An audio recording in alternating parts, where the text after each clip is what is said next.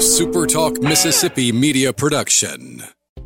Are you a business owner looking for help with HR benefits and payroll? MWG Employer Services offers a wide range of services and can create a custom plan that fits your needs and budget. I was so overwhelmed with HR stuff.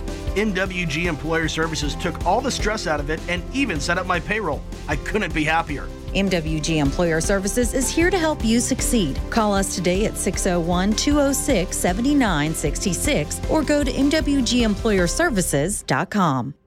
You're listening to Sports Talk Mississippi On Demand, presented by Pearl River Resort. Escape to Choctaw, Mississippi and enjoy world-class gaming, the Dancing Rabbit Golf Club, and Geyser Falls Water Park. Escape to Pearl River Resort. To the junction, in the grove, and to the top. This is Sports Talk Mississippi. On your radio and in the game, right here on Super Talk Mississippi.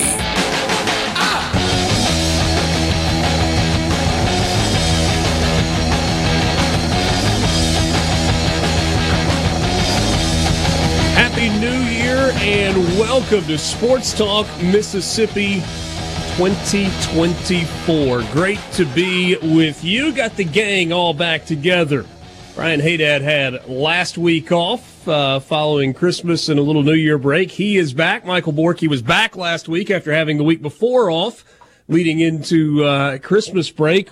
We're glad to all be with you as we roll into a new year in the Pearl River Resort studio. Pearl River Resort is the home of the sportsbook at the Golden Moon Casino. I would imagine that the last couple of days have been fantastic inside the sportsbook. A lot of chance for you to be involved in the action and a great place to watch games. Check them out in person. It's the sportsbook inside the Golden Moon. And, of course, you can learn more about them online at pearlriverresort.com. New year. Same way for you to get in touch with us. C Spire text line, 601-879-4395. 601-879-4395. C Spire's got you covered, whether you're looking for the best in wireless, the best in home internet service, or the best in business IT services. Check them out online, cspire.com. C Spire, customer inspired.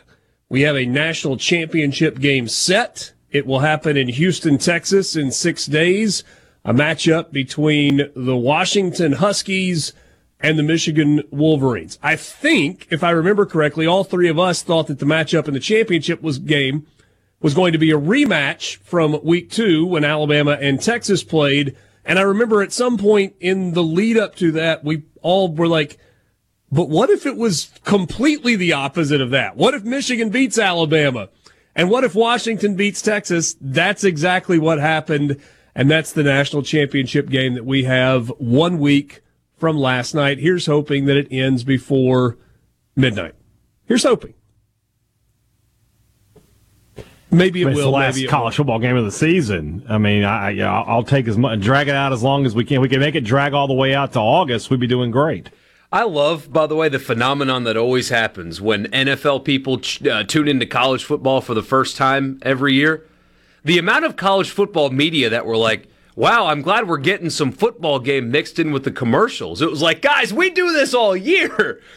Like, you have no idea. This is nothing. I didn't even think twice about the commercial load last night. You guys are whining like crazy. Welcome to college football. And yet, the NFL still gets those games in 3 hours and 15 minutes, and something's a little bit different with the college game. It was funny. I was sitting watching the Rose Bowl with a buddy of mine last night, and it went commercial break, kickoff, commercial break. I was like, well, they're behind on commercials.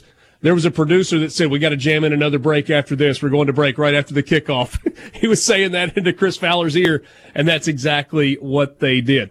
We'll talk about yesterday's games, and we will do that in great detail. But first, we've got to go back to Saturday, December the 30th, in what was the final game of the year for the Ole Miss football team. They were playing in the Chick-fil-A Peach Bowl in Atlanta against number 10 Penn State. It was number 11 Ole Miss, number 10 Penn State, a pair of 10-2 teams. And as we talked about over the last couple of weeks leading up to that game, it was a game between teams who had lost to the two best teams on their schedule. For Penn State, they had lost to Michigan. They had lost to Ohio State in the regular season. For Ole Miss, they had lost to Alabama and to Georgia. And it had a little bit of a clunky start for Ole Miss. They went 3-and-out on their first offensive possession, and then Penn State methodically moved it down the field, largely with the ground game, only to decide once they got in the 10-yard line that it was time to throw the football. Turned out to be a mistake. Ole Miss held Penn State to a field goal on the opening drive, and then the Rebels kind of got things going offensively. The first quarter was kind of a slog. But once you got into the second quarter, and really from, I don't know, maybe 5 minutes or so left in the first quarter until about the 10-minute mark of the fourth quarter, Ole Miss absolutely dominated that football game every possible way you could dominate it. Which, if you'd have told anybody after the first two possessions, like you mentioned, that happened, they probably wouldn't have believed you. Penn State, in the first two possessions of the game, mind you, whooped Ole Miss. They whooped them in the first two possessions of the game. Penn State... Not whipped, hey, Dad, but whooped. They whooped them. Different. They really did. I mean, Ole Miss's offensive... Penn State blitzed, I think, on every single play of the game. Like, all of them. I mean, they came out of the gate aggressive in Ole Miss's offensive line. I mean, Dart got hurt on the first play, which was a design run, but after that, it was right in his face, quick 3-and-out, and then ran the football right down Ole Miss's throat, down the field. And I thought, ooh... There's a physical mismatch here, and then some adjustments were made. Ole Miss got a little bit bigger defensively, made some personnel adjustments, stacked the box, and dared Allar to beat him, and guess what? He couldn't. And offensively, they got the ball out of Dart's hands quicker, and Ole Miss was better at quarterback, and they were better at the skill positions, and they alleviated those issues and kind of ran Penn State out of the stadium for a while. You said design run for Dart on the first play, and maybe it was. I actually had a different thought watching that opening series for Ole Miss. And when it was all said and done, Jackson Dart played a phenomenal football game, maybe the best game that he's played in his time at Ole Miss. He is the only quarterback in Ole Miss history with 350 yards passing in a bowl game, and he's now done it twice. In each of the last two bowl games, he's gone for over 350. But, Borky, I thought that first play of the game was a read option, and I thought he made the wrong read. I thought he should have handed it off to Judkins on that play. There was room for Judkins to get to the outside. Not much. It was a 3-yard loss. And then on the second play, which was a passing play, Judkins was kind of the safety valve to the right side out of the backfield and was wide open over on the Penn State sideline. Jackson Dart instead went over the middle for an incomplete pass, trying to get it to Dayton Wade, and then there was an incompletion. So Ole Miss went 3-and-out on its first drive. It took 45 seconds off the clock, and then they punted the ball away to Penn State. Now listen to the way the first Penn State drive of the game started. Run for 0 yards with a penalty on Penn State's first play. So they got 1st and 20. Incomplete pass. They've got 2nd and 20. Then they got it going on the ground. Singleton for 18 yards. Singleton for 9 yards. Incomplete pass. Allen had a 5-yard run. 24-yard run. Incomplete pass. Back to the ground. 6-yard run. They get down to the Ole Miss 9. And then incomplete passes were the only thing that slowed Penn State on that opening drive other than the holding call. But they got down inside the 10, 15-yard line, decided to throw the ball, had no success doing it. And I thought that was a big win for the Ole Miss defense on that opening drive to hold Penn State for a field goal. After Haydad, they had been, like, gashed on the ground. Gashed. Gashed is definitely the word. 4 of us in our group text who were watching the game, we all used the word gash within 60 seconds of each other. Like, they're gashing them. I've never seen it like that. And then, yes, to get a field goal there, and you hit on it, it's like, something that coaches do that drives me crazy all the time. It's like you ran the ball all the way down there, so now inside the 10, let's start throwing the football. Really poor coaching there by James Franklin, but that's not to be surprised by. James Franklin in a big game, not exactly the best guy you want there on the sidelines. I thought Ole Miss did a good job of making some adjustments. I thought their offensive game plan was very good. And I don't have the biggest TV in the world, but It's big enough, and yet every time I saw Caden Prieskorn, there was never a Penn State guy in the picture with him. He was wide open every single time Ole Miss threw him the football. And then with Tre Harris, just a superior athlete. One of the best receivers in the country this year. I mean, look at there's one right there if you're watching on Super Talk TV. There's nobody within 5 yards of Caden Prieskorn when he catches that football. So Ole Miss did a great job of scheming him open all night. I thought what the most interesting thing to me was, you mentioned at the start of the game, Penn State is just running the football right down Ole Miss's throat. By the end of the game, it had switched, and Ole Miss and Judkins were just getting whatever they wanted and were able to kill off any rally hope for Penn State. I said it when the line came out that the wrong team was favored. I thought Ole Miss would win this game and win it easily, and that's exactly what they did, and a really good win and a great way to cap a historic season for the Rebels. 11 wins, the most wins in school history. Yes, the schedule has changed over the years. There were a lot of times where there were only 10 games in the regular season or maybe only 9 games in the regular season, and then there was a bowl game where you only played a total of 10 or 11, but significant nonetheless, and a ton of momentum. I'll be interested to see where Ole Miss is when the final poll comes out. You know, are they gonna have Ole Miss ahead of Florida State, or is one loss Florida State gonna kind of stay in front of Ole Miss? I feel like because of where Missouri has been, they probably will stay in front of Ole Miss in the final poll. Well, we'll see where it all shakes out, but they're going to finish somewhere between 6 and 8, I think, when it is all said and done. Definitely ahead of Ohio State and Penn State, I would say. Yes. Yeah. So at worst, they'll be 9. At worst. At worst. And we'll see. And that doesn't really matter other than when people start doing their preseason poll, they will pull up the final poll from the previous year. Like, okay, where did everybody finish and who's got what coming back? So we'll see. Ole Miss is going to be in a good spot, though, going into 2024. Let's talk about the numbers from this game when we come back, because I think there's some significant ones. We're back after this in the Pearl River Resort Studio. Nothing brings people together and forms a lasting bond like sports. Sports Talk Mississippi, covering your favorite teams like no one else. On the SuperTalk app, supertalk.fm, and on your local SuperTalk Mississippi radio station.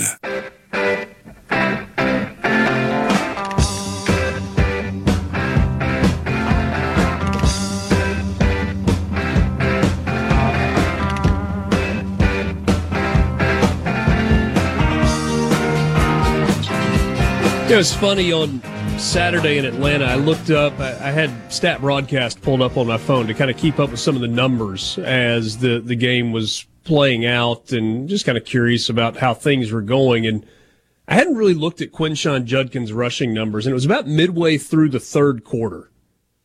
And at that point, I looked, I was like, oh, I didn't realize that Quinshon Judkins had gone for, I think, 110 yards at that point. Or 100 yards at that point. It was a quiet 100 yards, I thought, for Quinshon Judkins.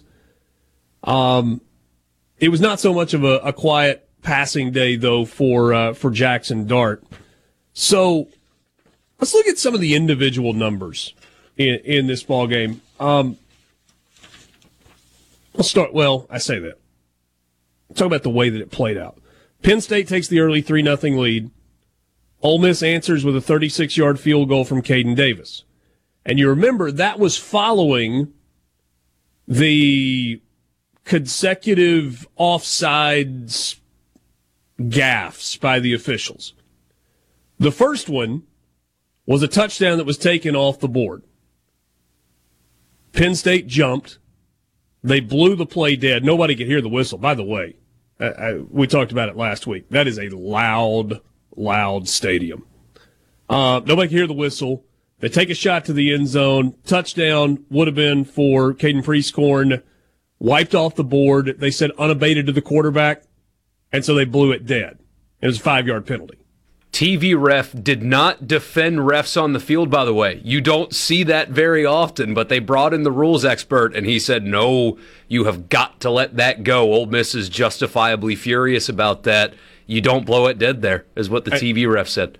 And so it would have been a touchdown. It would have made it, with the extra point, 7-3. And then on the very next play, Penn State jumps into the neutral zone. Ole Miss thinks they've got a free shot, throw it down the field incomplete, no flag and no whistle. And now Lane Kiffin is like losing his mind. You know, what happened? Why didn't they throw the flag there? And on that one, if they're not offsides, it's intentional grounding. Because he just throws the ball. There's nobody in the picture where the ball lands. It should have been. It's got to be one penalty or the other. So you're not going to believe this. You really aren't. But refs suck. One thing that's not going to change in 2024 is that. Ole Miss settles for the 36-yard field goal from Caden Davis. They tied at 3. Ole Miss gets a touchdown before the end of the first quarter. The first of a couple of touchdown passes to Caden Prieskorn to make it 10-3.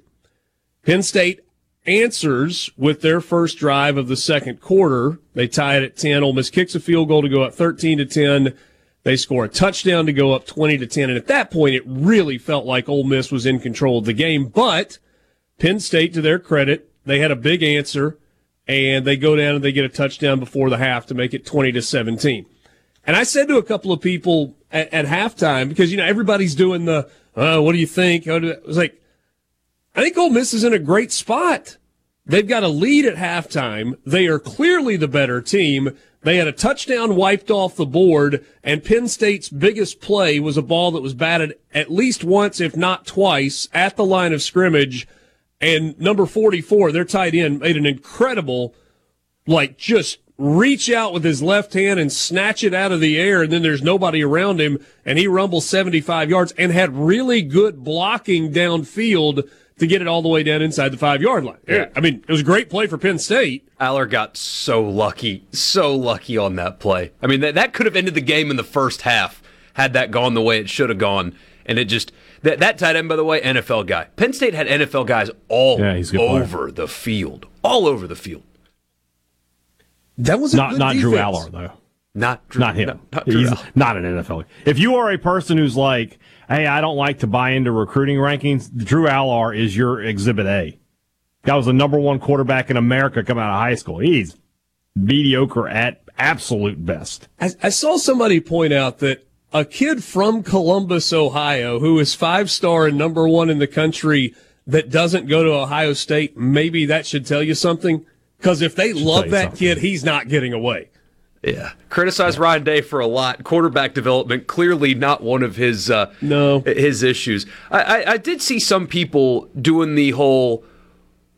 And if you know me, you know I hate the overrated chant, the concept of that to begin with, because why do you want the team you just beat to be overrated? That makes no sense at all. No sense. But I thought Penn State's defense was good. Buddy, it is. It's really good. And yes, they were without Chop, who barely played this year, frankly, and they were without a couple of defensive backs. But that defense has NFL guys all over it. Abdul Carter is a superstar. I mean...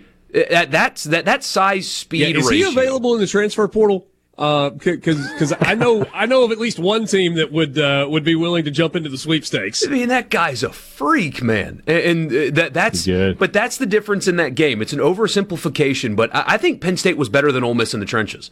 I think Penn State was defensively absolutely as good as advertised. Ole Miss was better coached. Ole Miss had better skill players, and most importantly, Ole Miss had the better quarterback. There's your ball game, and a better game plan, which falls into the better coach, right? I mean, Ole Miss's offensive game plan was really, really good. They got a lot of one-on-ones with Tre Harris, and I feel like every time they got Tre Harris one-on-one, they took advantage of it. Prieskorn got a lot of one-on-one matchups that were complete mismatches, and to Haydad's point a second ago, one-on-none matchups, which is an even bigger mismatch. If you can get one-on-none, it's a big mismatch. Yeah, it's really good.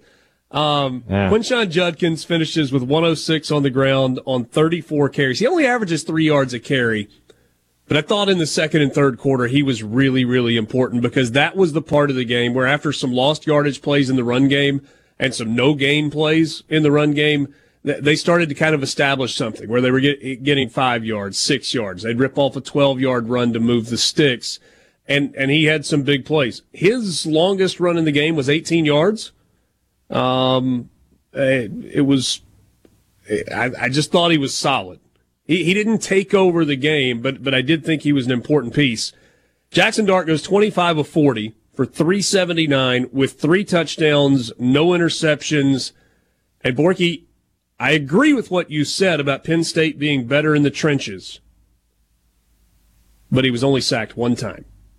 And this was the team that led the country in sacks, total sacks. They led the country in sacks per game. They were averaging 4 per game, and they never got to him. No. He did, and they did a good job of protection, especially considering Pettis obviously didn't play, and then Victor Kern got hurt.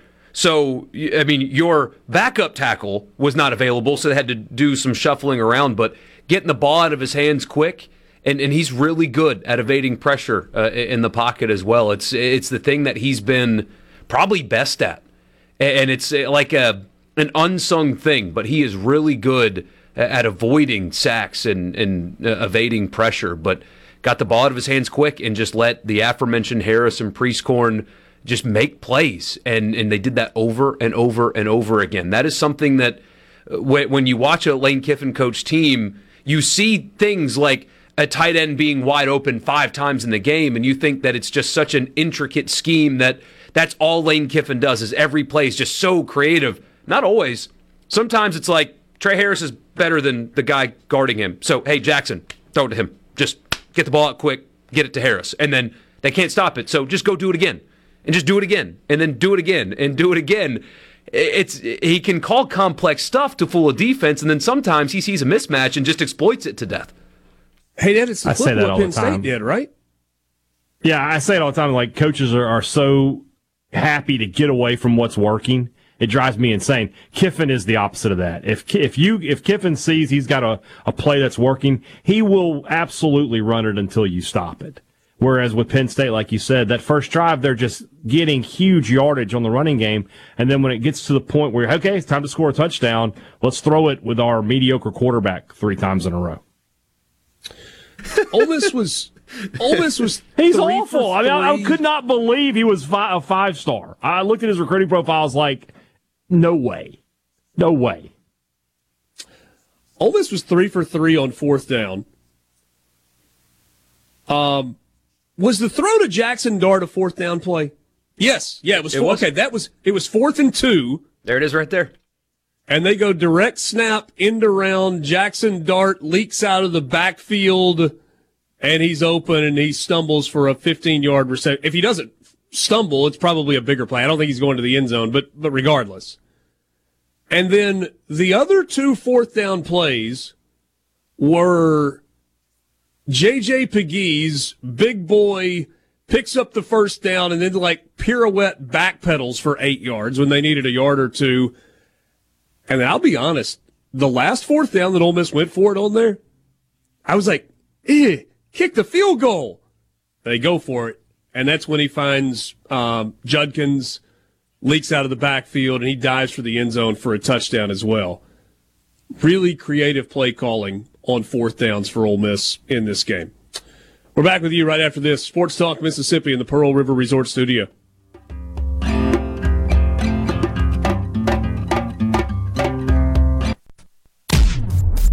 Sports Talk Mississippi, your new home for exclusive sports coverage here in the Magnolia State. Let me put it to you this way.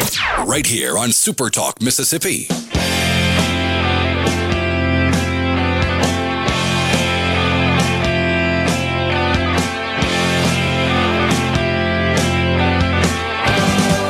All right, I'm going to let you guys decide which direction we should go here. Should we talk big picture, Peach Bowl stadium atmosphere, game day, just kind of what everybody experienced, and save some of what James Franklin had to say after the game for winners and losers to begin the 4 o'clock hour? Or does that deserve its own segment right now, and do you want to hear word for word what James Franklin said in some of his post-game quotes? Let's keep it positive, because there's another high-profile college football coach that also said some really loser stuff after their bowl loss.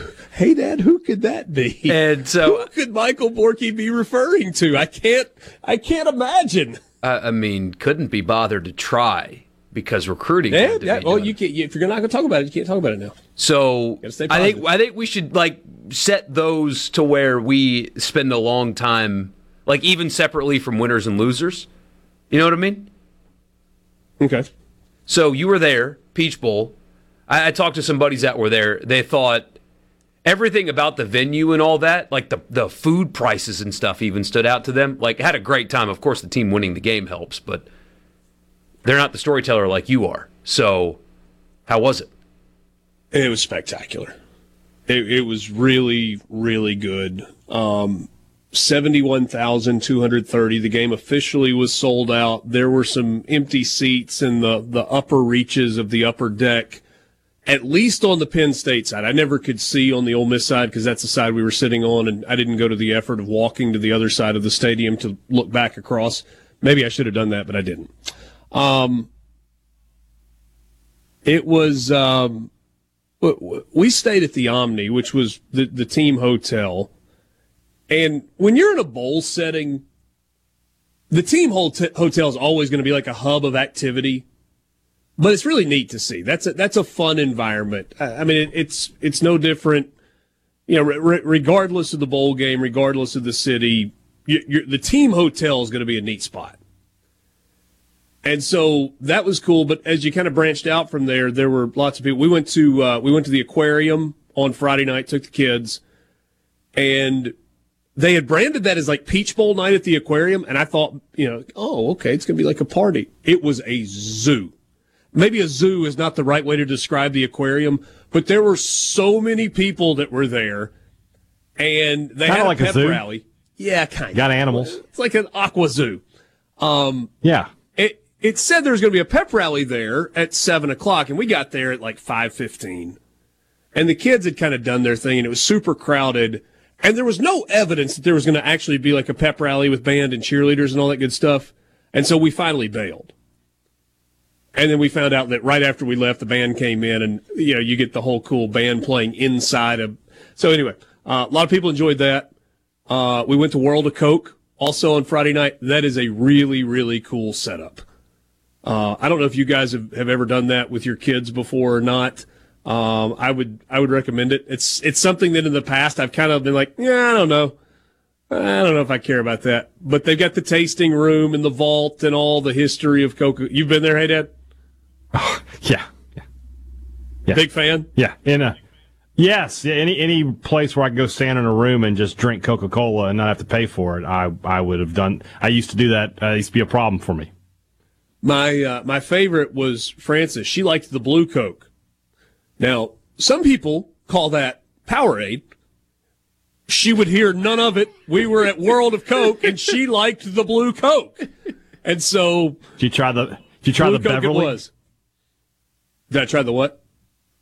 The Beverly. So my mom is Beverly, and she was with us. Okay. And Frances discovered the Beverly, and so she brought it out specifically for my mom, and my mom was like, oh, thanks. And everybody kind of smelled it, and they were like, there's a lot going on there. And I tasted it, and I said it tasted like botanical licorice. That was the way I described it. Yeah. That's a good description, actually. The Beverly not ever making it to the shelves, I don't think, as a Coca-Cola product, felt like a wise corporate decision by the good folks at Coke. Yeah. I think it's big in France. Is it? Which I can believe. So, yeah, it's sure, awful. Why not? God. It's really bad. So that was kind of leading up, and then game day itself was really cool. Yeah, early start, easy walk over to the stadium. It's hard in a venue like that to go, oh, the crowd split was this. 60-40, I think. Borky, I don't know what your buddies said, you know, in somewhere terms of around crowd there. Breakdown. Penn State had a really, really good crowd there, but there were more. I mean, you could even tell, like, from sections and the way that it was laid out, there were more Ole Miss sections that were full. And it was basically, you know, from, you know, one end zone all the way to the other. And from where we were sitting, like on the left end zone, it kind of went over to the far corner. And that's like where they had the students. So if you've ever watched an Atlanta United game, the tall end zone where they put all, that was where the Ole Miss students were. And then it wrapped all the way around the side and then to about the goalpost on the other end. And you could see it on TV. It was. You could hear it on TV too. Maybe it was just a natural sound mic, but buddy, it was so much more noticeable when good things would happen for Ole Miss than Penn State on noise level through the TV.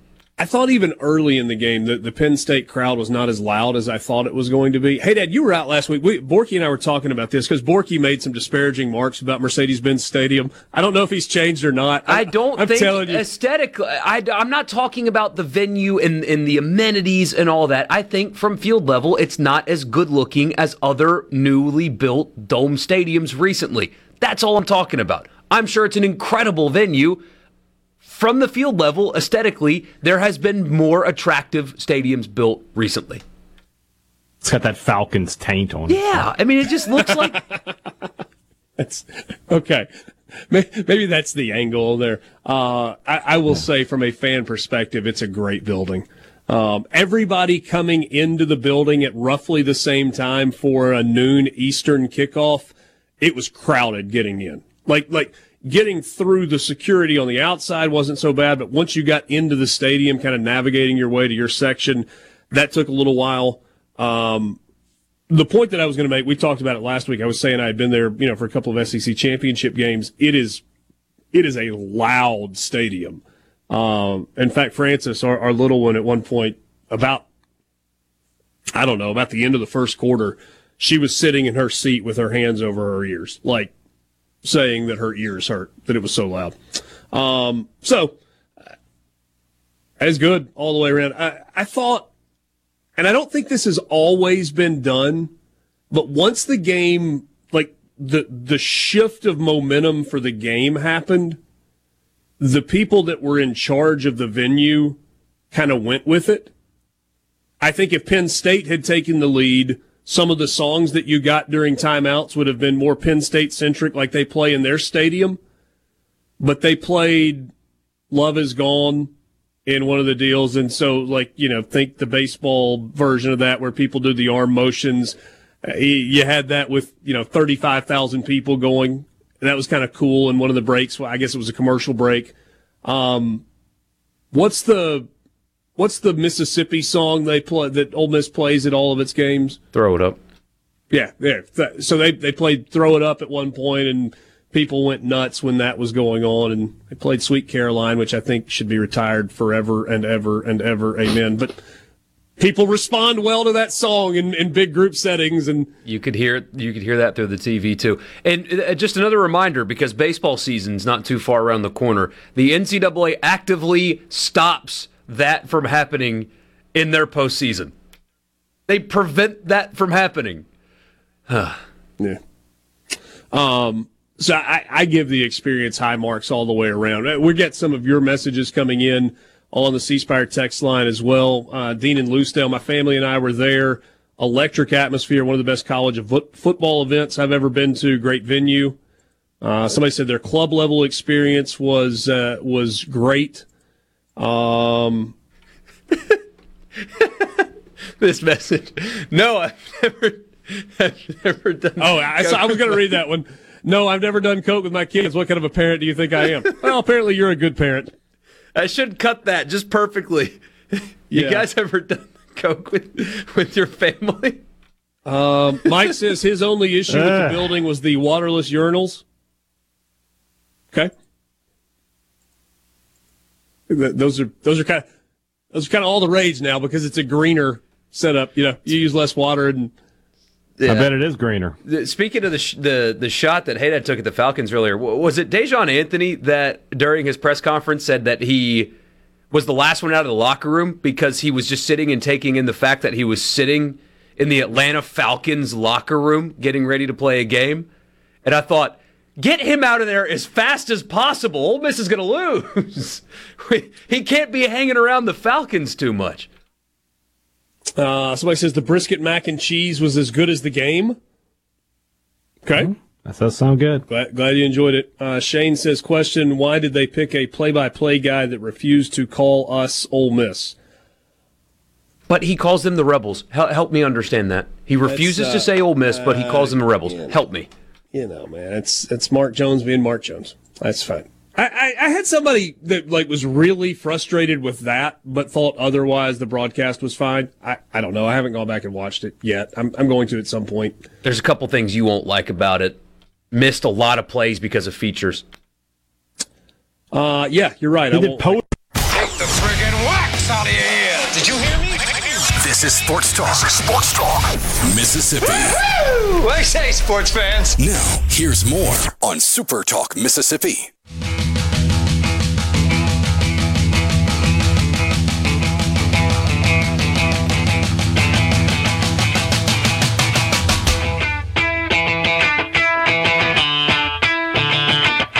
Beluga whales, still cool. Whale shark. Glad I had never run into one of those in the wild. Oh, they're friendly, though. Well, good. Yeah, they somehow get that size eating microscopic krill. Yeah, they're not hunters or killers or anything. They're gentle ocean giants. Good to know. Better not eat any krill, then. Yeah. Apparently. Yeah, I would not get in the way of whatever it is that they want fat. To eat. Yeah. Real. So, yeah, all around good experience. We got a message from a guy that said that had a great experience, said he ran into me at the aquarium. I will say this. I had several people just throughout the course of the weekend that I had not met before who spoke, had nice things to say about the show, and on behalf of all of us, thank you for that. I'll be honest, completely honest. Sometimes it's a little weird. You're like, who? Me? But it's always gratifying to hear somebody that you've not met before call you by name and take the time to say, hey, just wanted to say hi, wanted to introduce myself, love listening to you guys, appreciate that. It's really gratifying. And so whether it was this weekend or, hey, Dad, other than when you tried to come and sit with him in the press box, that was maybe a bridge too far. That guy might have taken it just a little bit too far. But otherwise, it's really cool, and we do appreciate it. And frankly, yes. Borky, did you ever find the date for sure? So I think that it might even be earlier, because on that date, you were responding to people about, hey, please do a Saints segment here. And you're like, yeah, coming up. So the sports talk show in the afternoon on Super Talk Mississippi started on January 2nd. I cannot remember if it was 2011 or 2012. And anyway, so this is either the beginning of year 13 or 12 or 14. I'm not doing the math. Whatever. It's been a long time. It's really, really fun. We have a great time with it. Obviously, this iteration of the show, I think all three of us have more fun than we've ever had, and thankfully it's growing and getting better. The point that I was making in there is even though we've been doing this for a long time, it's still a little humbling to have somebody go, hey, man, I listen to the show all the time. I'm like, yeah, thanks. We really appreciate that. And it's like, it's nice to know we're not just talking into the ether sometimes. Anyway, do you ever have that thought? Hey, we do this for 3 hours, and people text. I know they listen, but when somebody just random is hey, man, I listen to you all the time, or I'm in the car from 4:30 to 5:15 every day, and we appreciate it very much. It's different seeing somebody say it through a screen versus seeing that person in real life for sure. Right, getting a handshake and all that. Yeah. Any other big picture thoughts from Peach Bowl? A lot of this is what it means going forward, and we'll do some of that in the 5 o'clock hour. There was a lot, I think, too much made about the opt-out situation from Penn State, frankly. One, that's college football today, so you got to deal with it, for one. But two, people kept putting out this number. 8, Penn State was without 8 players. No, If you look at their opt-out list on game day and look up their stats, they were missing Chop, who, again, barely played this year, but elite player, but was injured most of the year, the 2 defensive backs, and an offensive tackle. all the other guys don't play. And so that number is inflated. But also, if you're going to do that, and it's fine if you do, you also have to consider that Ole Miss's second wide receiver was hurt, Jordan Watkins, over 700 yards receiving, only returned punts because he couldn't run with a hamstring issue. Bentley didn't play after the first quarter, got hurt. Dart got hurt on the first play. They were without Cedric Johnson. They were without their right tackle. They were without their right tackle's backup. So, I mean, and also they had transfer guys too, like Aisheem Young transferred out, didn't play. Tight end, Prieskorn's backup transferred out, didn't play. So if you want to do that with, well, Penn State was missing players, well, so was Ole Miss. And they still lined up and played and won. Yeah, they did. Both those teams at full strength, Ole Miss still wins. There's just no question in my mind. Ole Miss was a better football team. Yeah. And better coach. Haydad said it from the day that the Monday after the bowl games were announced. Haydad was like, wrong team favored, give me Ole Miss on the money line. I asked him if he was going to pay for his Christmas by going to the sports book at the Golden Moon Casino, and he said, well, I don't know, I might. I never followed up to see if he did or not. But I did not, unfortunately. Hey, you know what was crazy? There was late movement right before kickoff in favor of Penn State even more. That line went to either 5.5 or 6 right at kickoff, which means there was a big influx of Penn State money late. Not Bruce. Not Bruce on Friday. Oh, he loved Ole Miss in this game. He did like the under, though, so that's okay. But he did like Ole Miss money line. Sports Talk Mississippi, 1 hour in the new year in the books. We'll be back, 4 o'clock hour. We'll start with winners and losers on a Tuesday right after this. Back to Sports Talk Mississippi. Are you ready? On the SuperTalk app, supertalk.fm, and always on your local SuperTalk Mississippi station.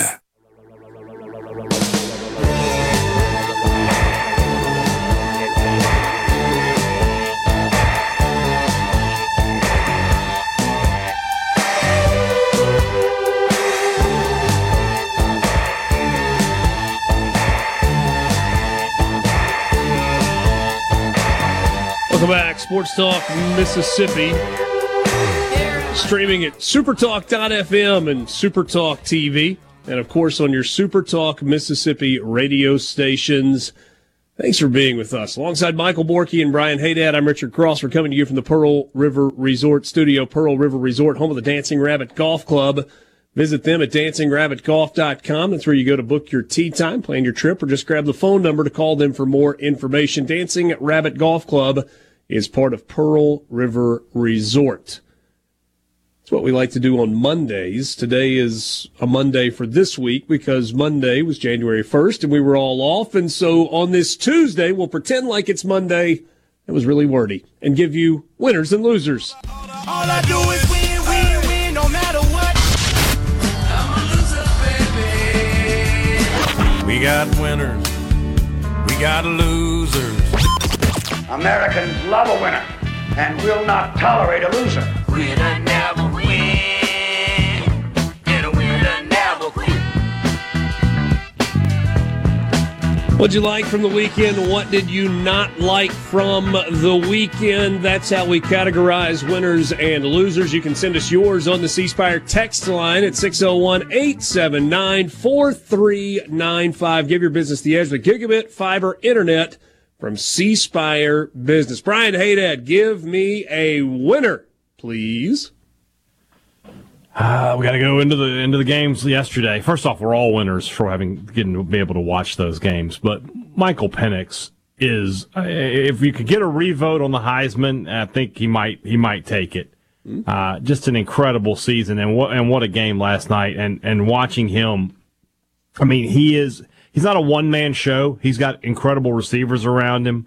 His offensive line is good. Their defense is kind of underrated, but he's definitely the straw that stirs the drink, and he's what's going to give them a chance to beat Michigan in a week. I don't know that they will beat Michigan, but if whatever chance they have lies on his shoulders. So Penix is just a really fun football player. And I saw your tweets, Borky, and yes, I am in agreement with you. Which ones? About him playing in the Superdome and just kind of looking natural there. And yeah, I just, sure hope the Saints had a scout there at the Sugar Bowl last night. I hope Miss Benson was there like, let's get that kid. Borky, give me a winner. It's Michigan.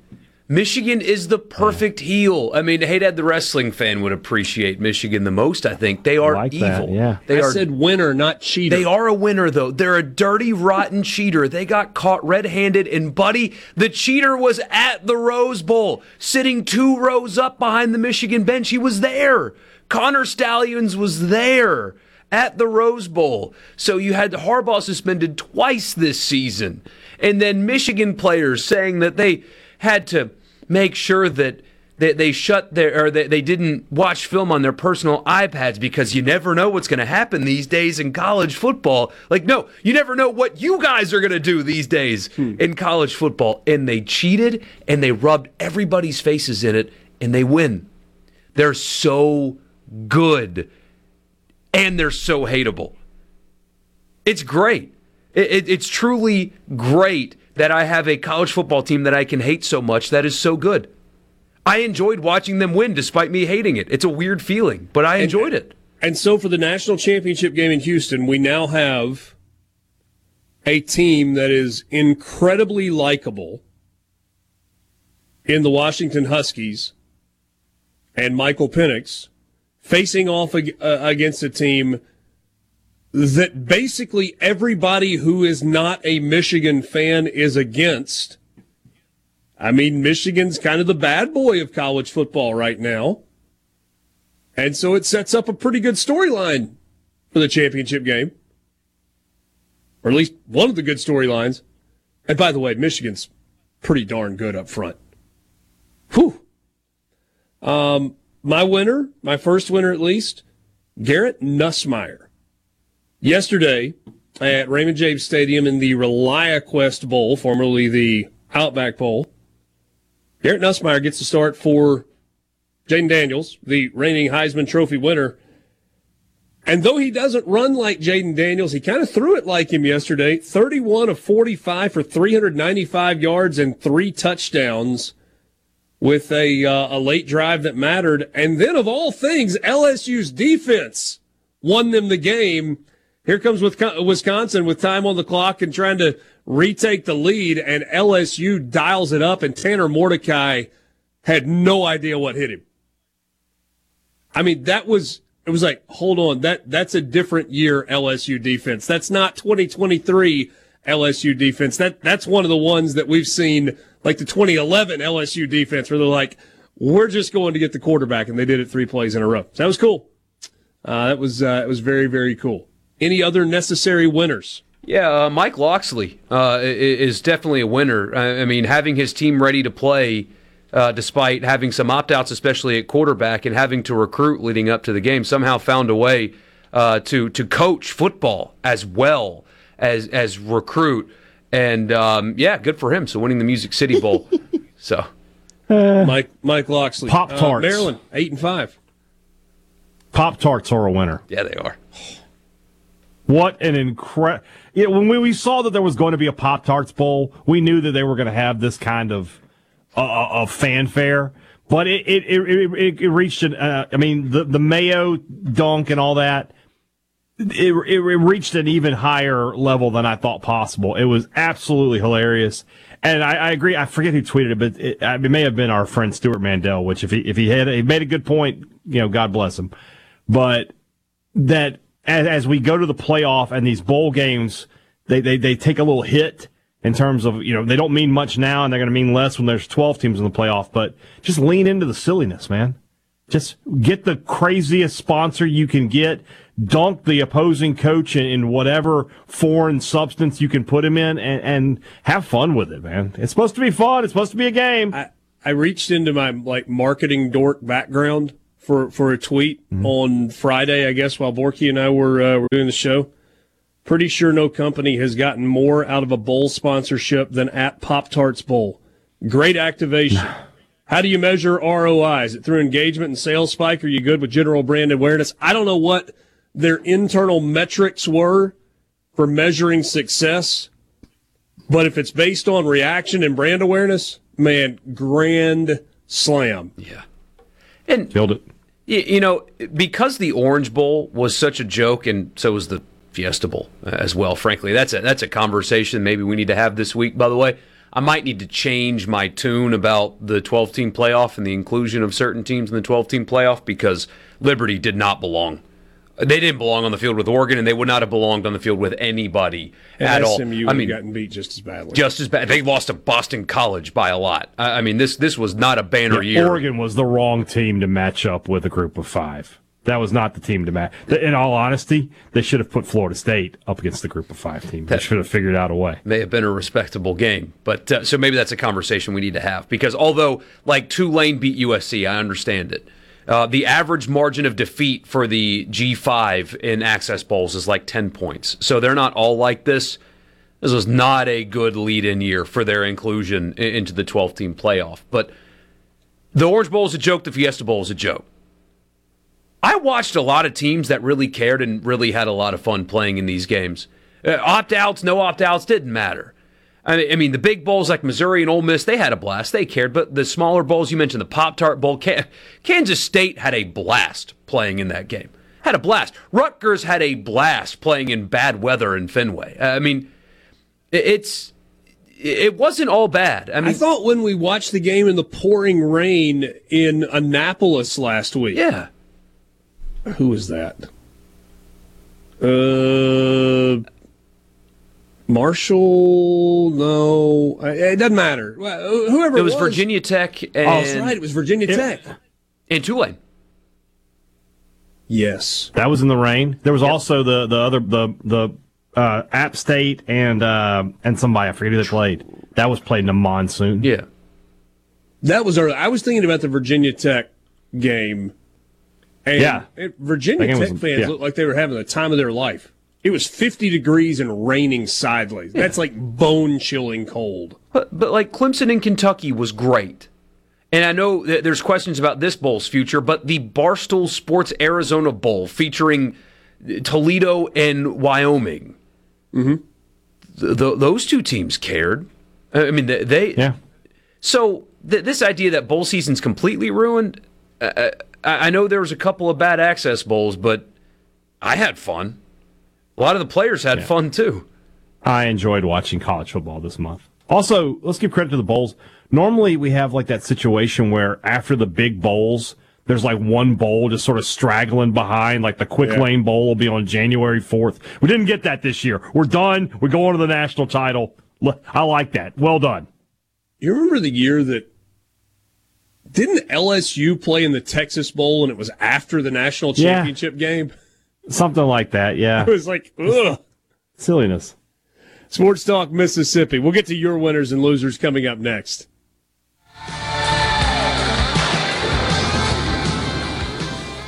Super Talk Mississippi. Introducing to you Sports Talk Mississippi.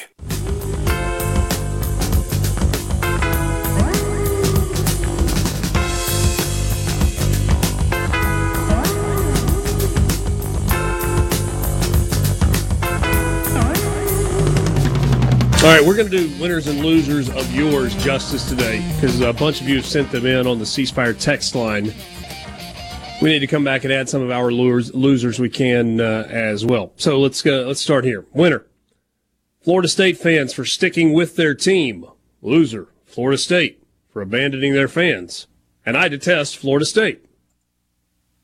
I understand what people are doing when they're talking about, well, see, Alabama lost. Florida State could have just as easily lost. The committee got it wrong. And, well, ignore what you saw on the field in the Georgia game because that wasn't Florida State at full strength and blah, blah, blah. I understand it, truly. I do. And Roadmaker could have just as easily thrown for 114 yards like Milroe. I get all that. When you lose by 60 points, you need to shut up.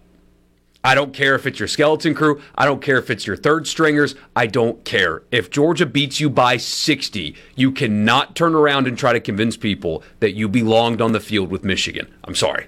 Can't do it.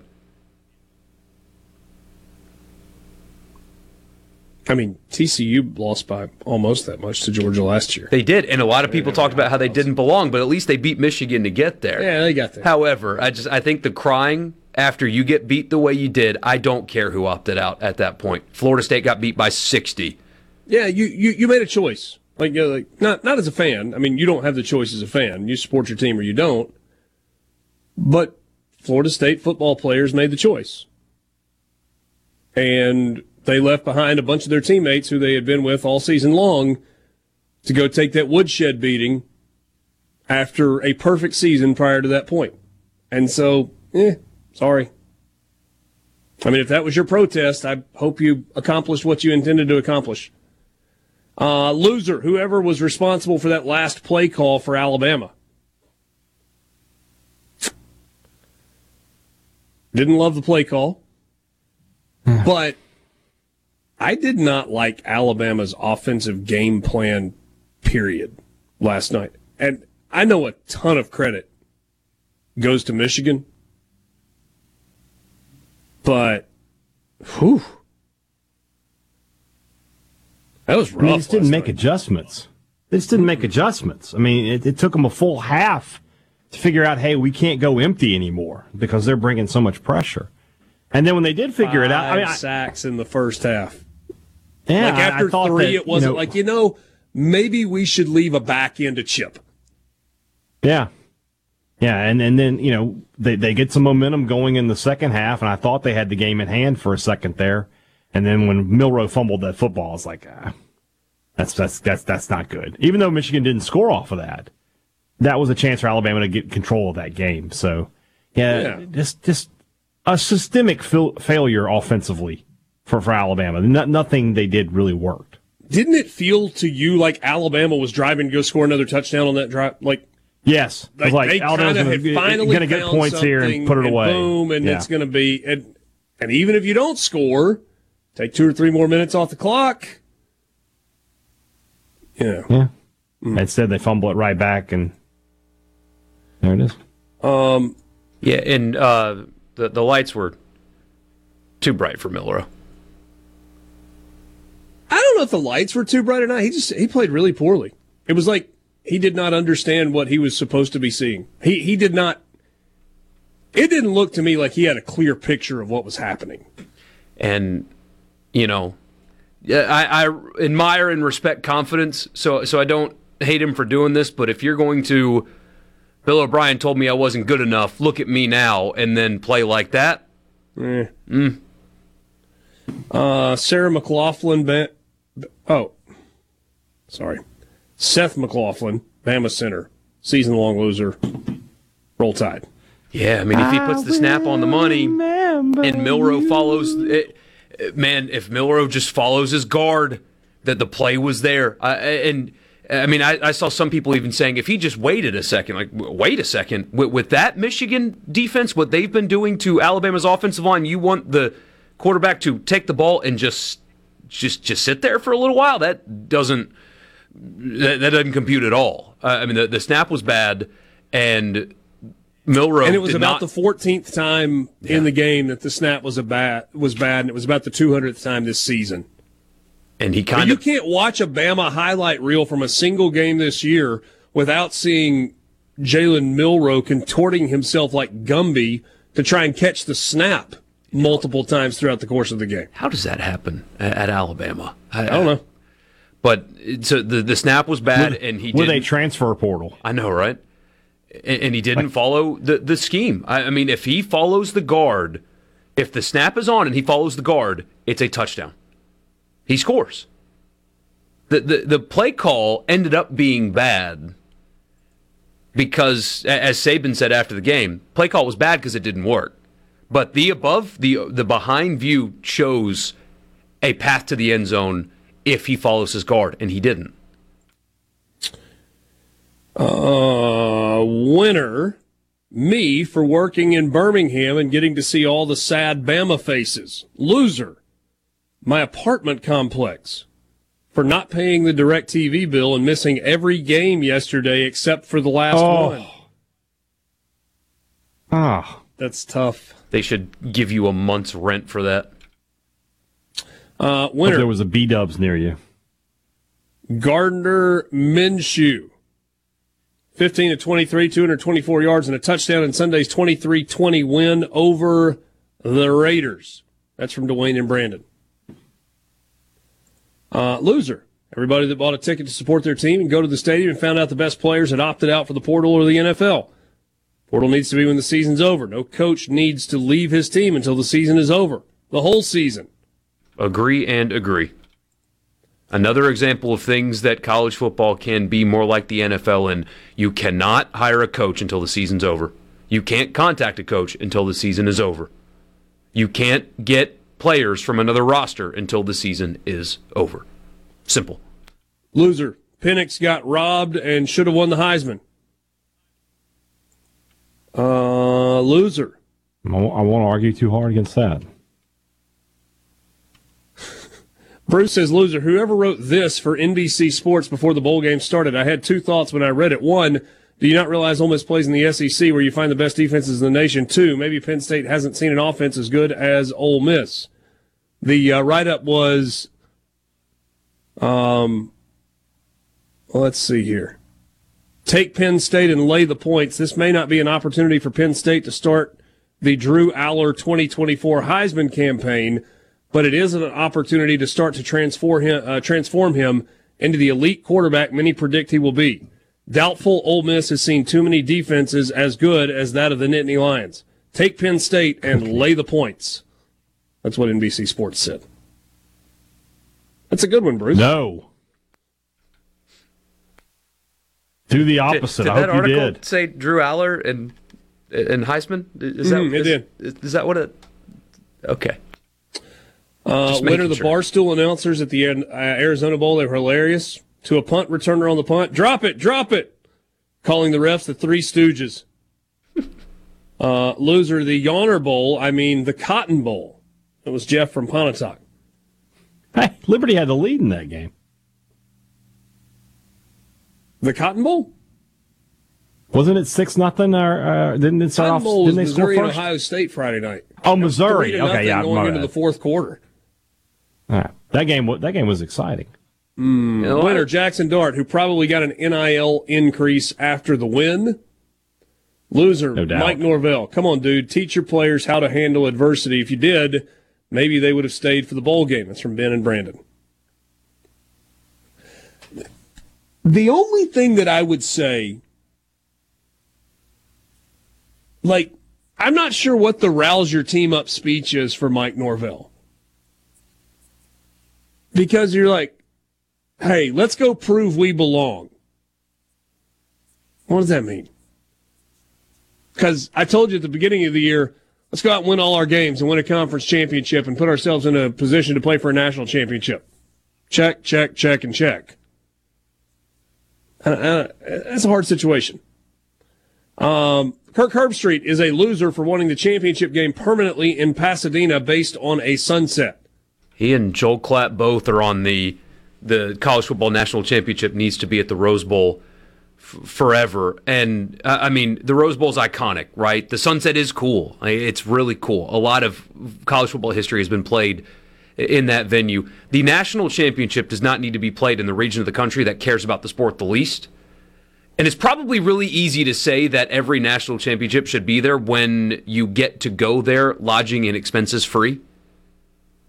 Asking tough trip. Fans from the Southeast to make that trip is a little bit different than when ESPN flies you and your dog on their private jet. A little bit different. Yeah, and I've heard from a lot of people that stadium is in really, really poor condition. Like tight concourses, long walks to the bathroom, long lines, antiquated concessions, just like not a good setup. And you contrast that to these new state-of-the-art stadiums that are absolutely spectacular. It's tough ass. I agree, it looks great. It does. But need some work. Maybe Pasadena will pump about $500 million into it, and then we'll say, sure, let's take another look at this. On Super Talk Mississippi. Ends of Mississippi. Sports Talk Mississippi. Every minute worth waiting for. Super Talk Mississippi.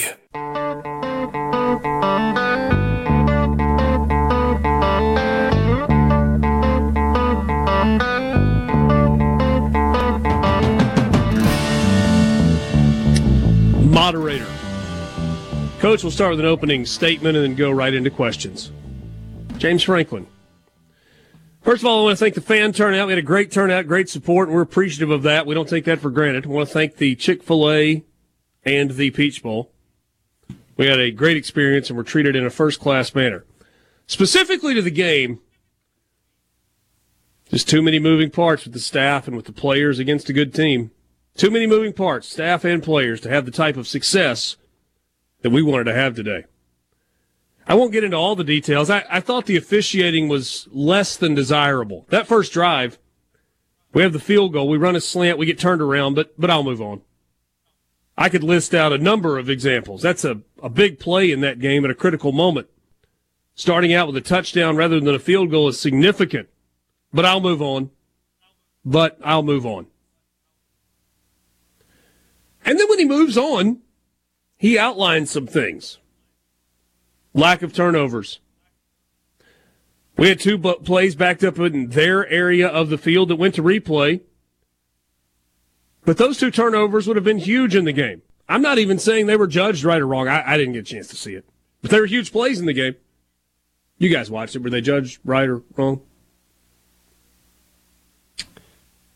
They were probably judged correctly. So if you want to hear like the tone and the inflection of the statement, I've got the audio for you. Okay.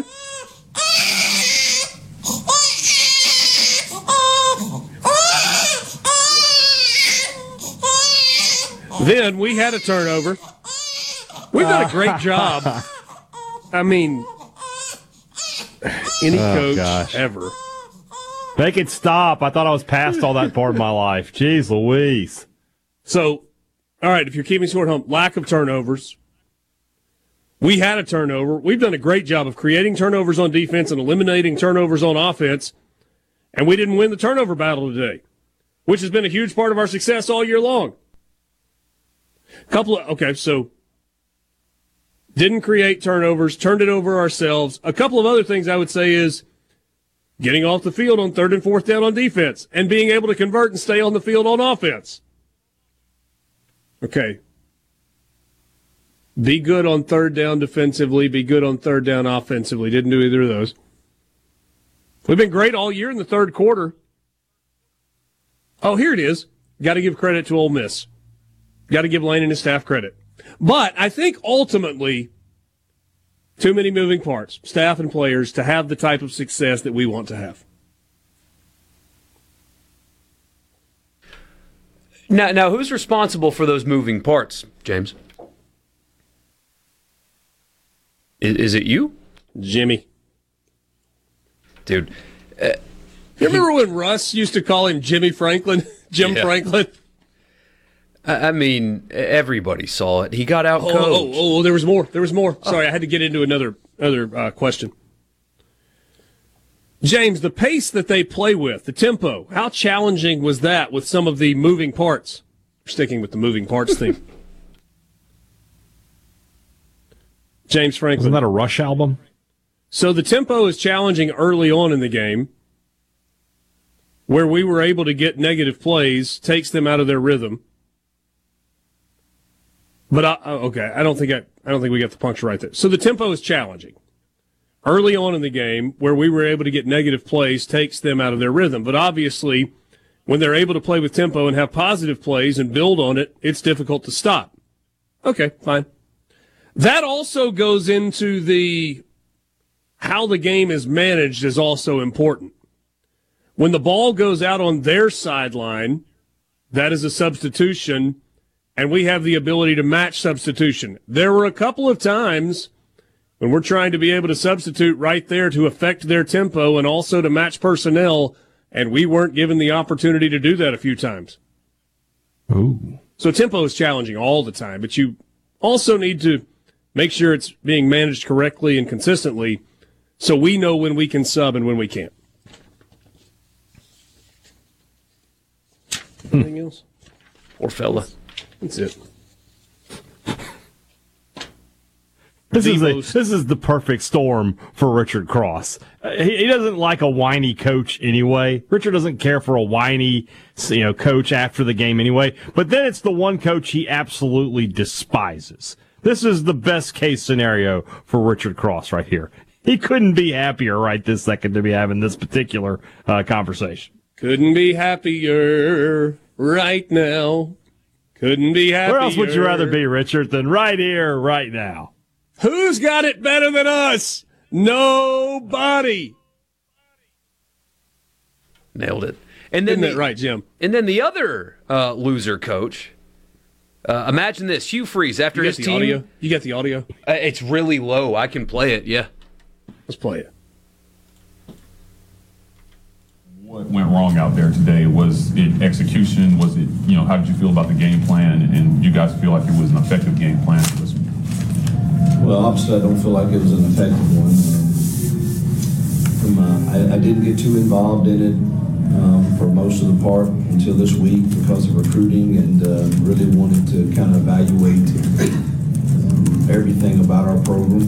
And it's, but we didn't run the ball. It starts there. And so we have to go look at the run schemes that we had and, did we not play hard up front? That's really hard for me to tell. But they really dominated the line of scrimmage against us. And they did load the box now. They forced us to, they had extra hats in the box for sure, and that's when you got to be able to throw it some. But we didn't protect the passer real well, and it wasn't all the O-line, or sometimes the backs didn't get the protection right. But anytime you struggle like we did, It's not. I don't feel like the plan was great. So seems reasonable. I sympathize with the first kind of part. Like the calendar is messed up for coaching right now. You're trying to finish up recruiting in the middle of ball. I get it. That's an issue. Mm-hmm. But man, they pay you to win games. $6.5 million a year. That is what that salary goes for. All right. Our apologies, by the way. Somebody said you literally can't hear a word of that over the radio. So it was Hugh Freeze postgame. The question was, how'd you feel about the execution of the game plan? And he's like, well, not good, obviously. Yeah. But then he went on to say, I really wasn't that involved with it up until the very end because, recruiting and I was trying to do an evaluation of our entire program and blah, blah, blah. Yeah, here, direct quote. I didn't get too involved in it, talking about the game plan. I didn't get too involved in it for the most part until this week because of recruiting. Anytime you struggle like we did, I don't feel like the plan was great. And to Haydad's point, the calendar is messed up. But imagine for a second Mississippi State fans next year. Jeff Lebby gets Mississippi State back into a bowl game. They go to the Pick a Bowl. The Music City Bowl. They find their way to Nashville. And thousands upon thousands of you, because Auburn fans traveled well to Nashville. They did. Get your hotels on New Year's weekend in a party city. Imagine what that cost to spend your weekend in Nashville. So you buy tickets to the game, you got to travel, and you got to pay for hotels, which are expensive. And your team gets beat, which is a risk that you take when you go to these games. And after the game, the $6.5 million coach says, I didn't really get involved in game planning.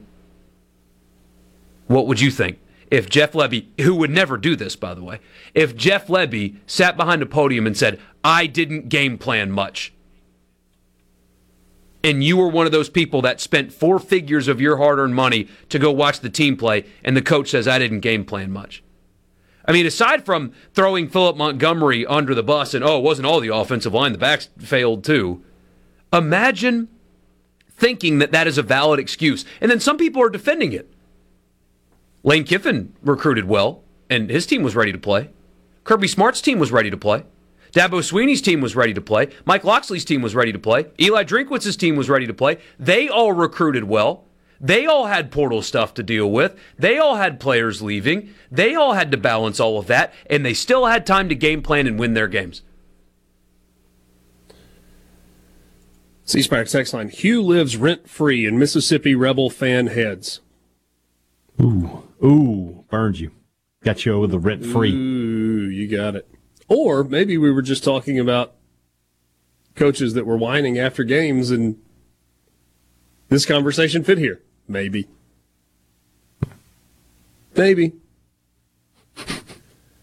An SEC head coach said out loud, I didn't game plan much. It doesn't matter if it's Hugh Freeze or Nick Saban or Jimbo Fisher. Any coach that would say that after a game would get absolutely roasted. Borky, you are taking that out of context. Oh, what's the context? Well, then tell us what the context is there, Smarty Pants. Give us some context that makes sense. No, I was too busy doing other stuff to get the offensive game plan ready. Have you noticed the yo-yo this year? Can't make up his mind. Am I going to be involved in the offensive game plan and call plays? Am I going to back off and let Philip Montgomery and the rest of the offensive staff do it? Auburn was abysmal offensively all season long. And their head coach has built his entire career on being an offensive innovator. They took steps back. Check this out. Sports Talk Mississippi. Super Talk Mississippi.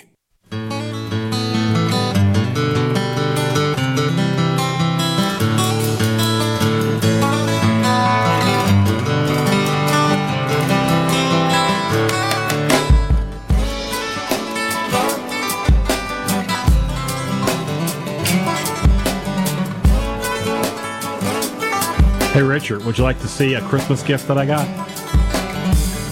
Sure. Just a little happy here from my friend Alex in Tupelo. She got me a new keychain. Look. It's fried chicken. It's a fried chicken keychain. Look at his face every time you say it. It's fried chicken, Richard.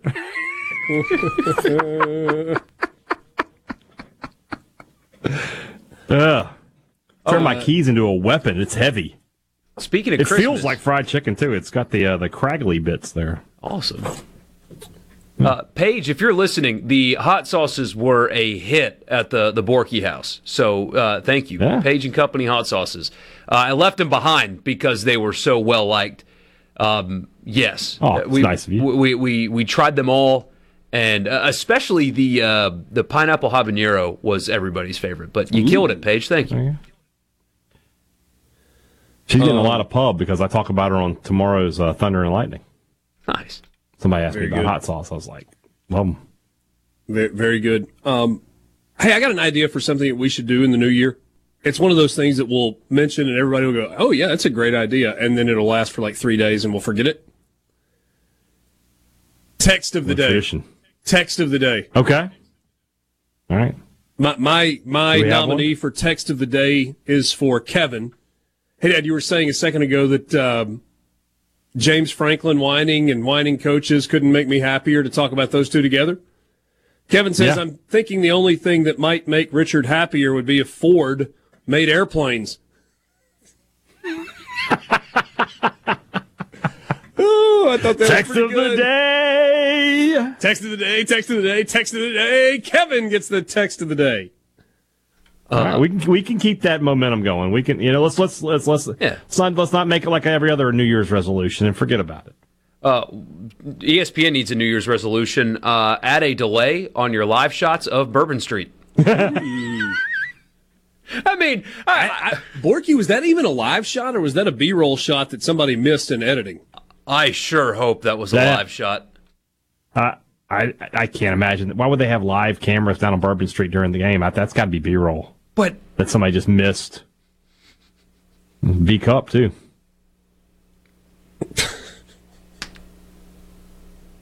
I thought we were just going to talk around it, but you just decided to just... Richard. Making you laugh, Richard, not that hard. I can get you every now and then. But when I can get Borky to have to push away from the mic for a second, that's when I know it was really funny. So they released an apology. You think? But I'm trying to see if they acknowledged it was a live shot or not. They don't. They just they apologized for the video that aired in the telecast. But the time of day is accurate. If you didn't see this and you don't know what we're talking about and you haven't seen it on the the World Wide Web, or you're not at work. Those thing, then it is. You remember there was the halftime show. There was the halftime show with JT and Janet that one time. It's kind of like that. Yeah, kind of like that. Didn't have the sun ring around it, but you know. But how can the people putting on the broadcast, if that wasn't live, if that was B-roll, that's worse than live. Live is a bad decision, but at least you have that excuse. If you recorded that and then uploaded it into your system to play later and nobody saw that because everybody watching the game was like, what? Saw that. That's why I couldn't be an announcer because I would have just been all over that. I'd be like, wait, roll that back. What did we just see? Hey, Dad, I just spewed my drink all over my steering wheel. If I was Richard, I would have to trade.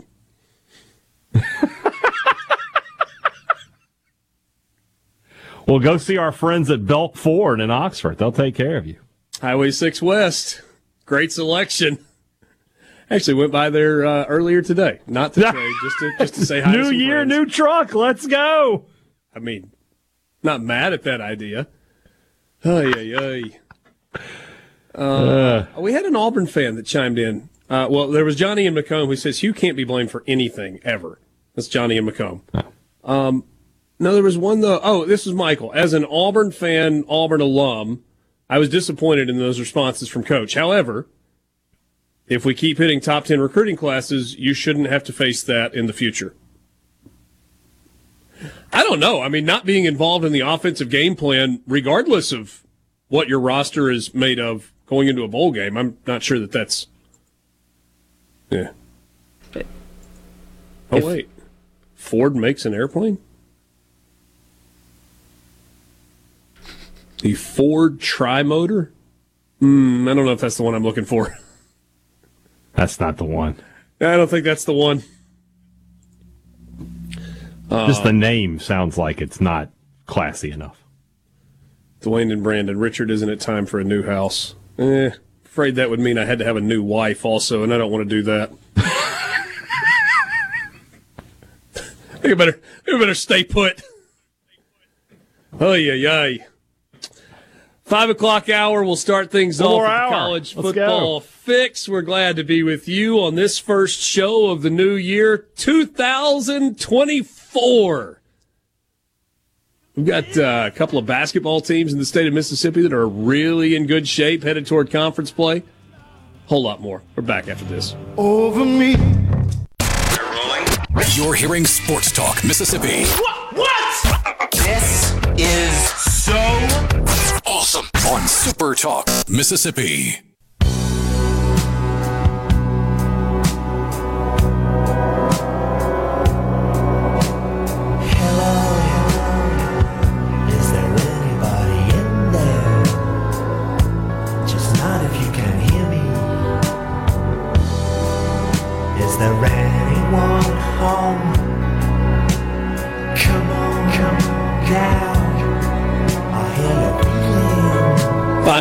Hour with you on this Tuesday afternoon, January 2nd, 2024. Alongside Brian Haydad and Michael Borky, I'm Richard Cross. We are glad to be with you in the Pearl River Resort studios.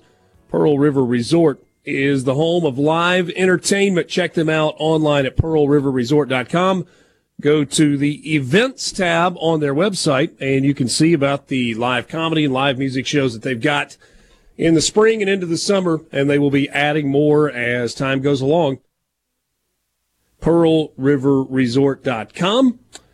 Thankful for our longtime partnership with our friends at Pearl River Resort. I saw Chief Cyrus Benn was in Atlanta this weekend. Got to see him and met his lovely wife and two of their three children. I think his son was playing in an all-star football game this weekend, so always good to catch up with them. You want to be a part of the conversation, you can join us on the C Spire text line, 601-879-4395, 601-879-4395. For a limited time, you can get the iPhone 15 on them when you activate a new line Check out their website for more details, cspire.com. C Spire, customer inspired. Alongside Brian Haydad and Michael Borky, I'm Richard Cross. We're glad to be with you. It is time for the College Football Fix.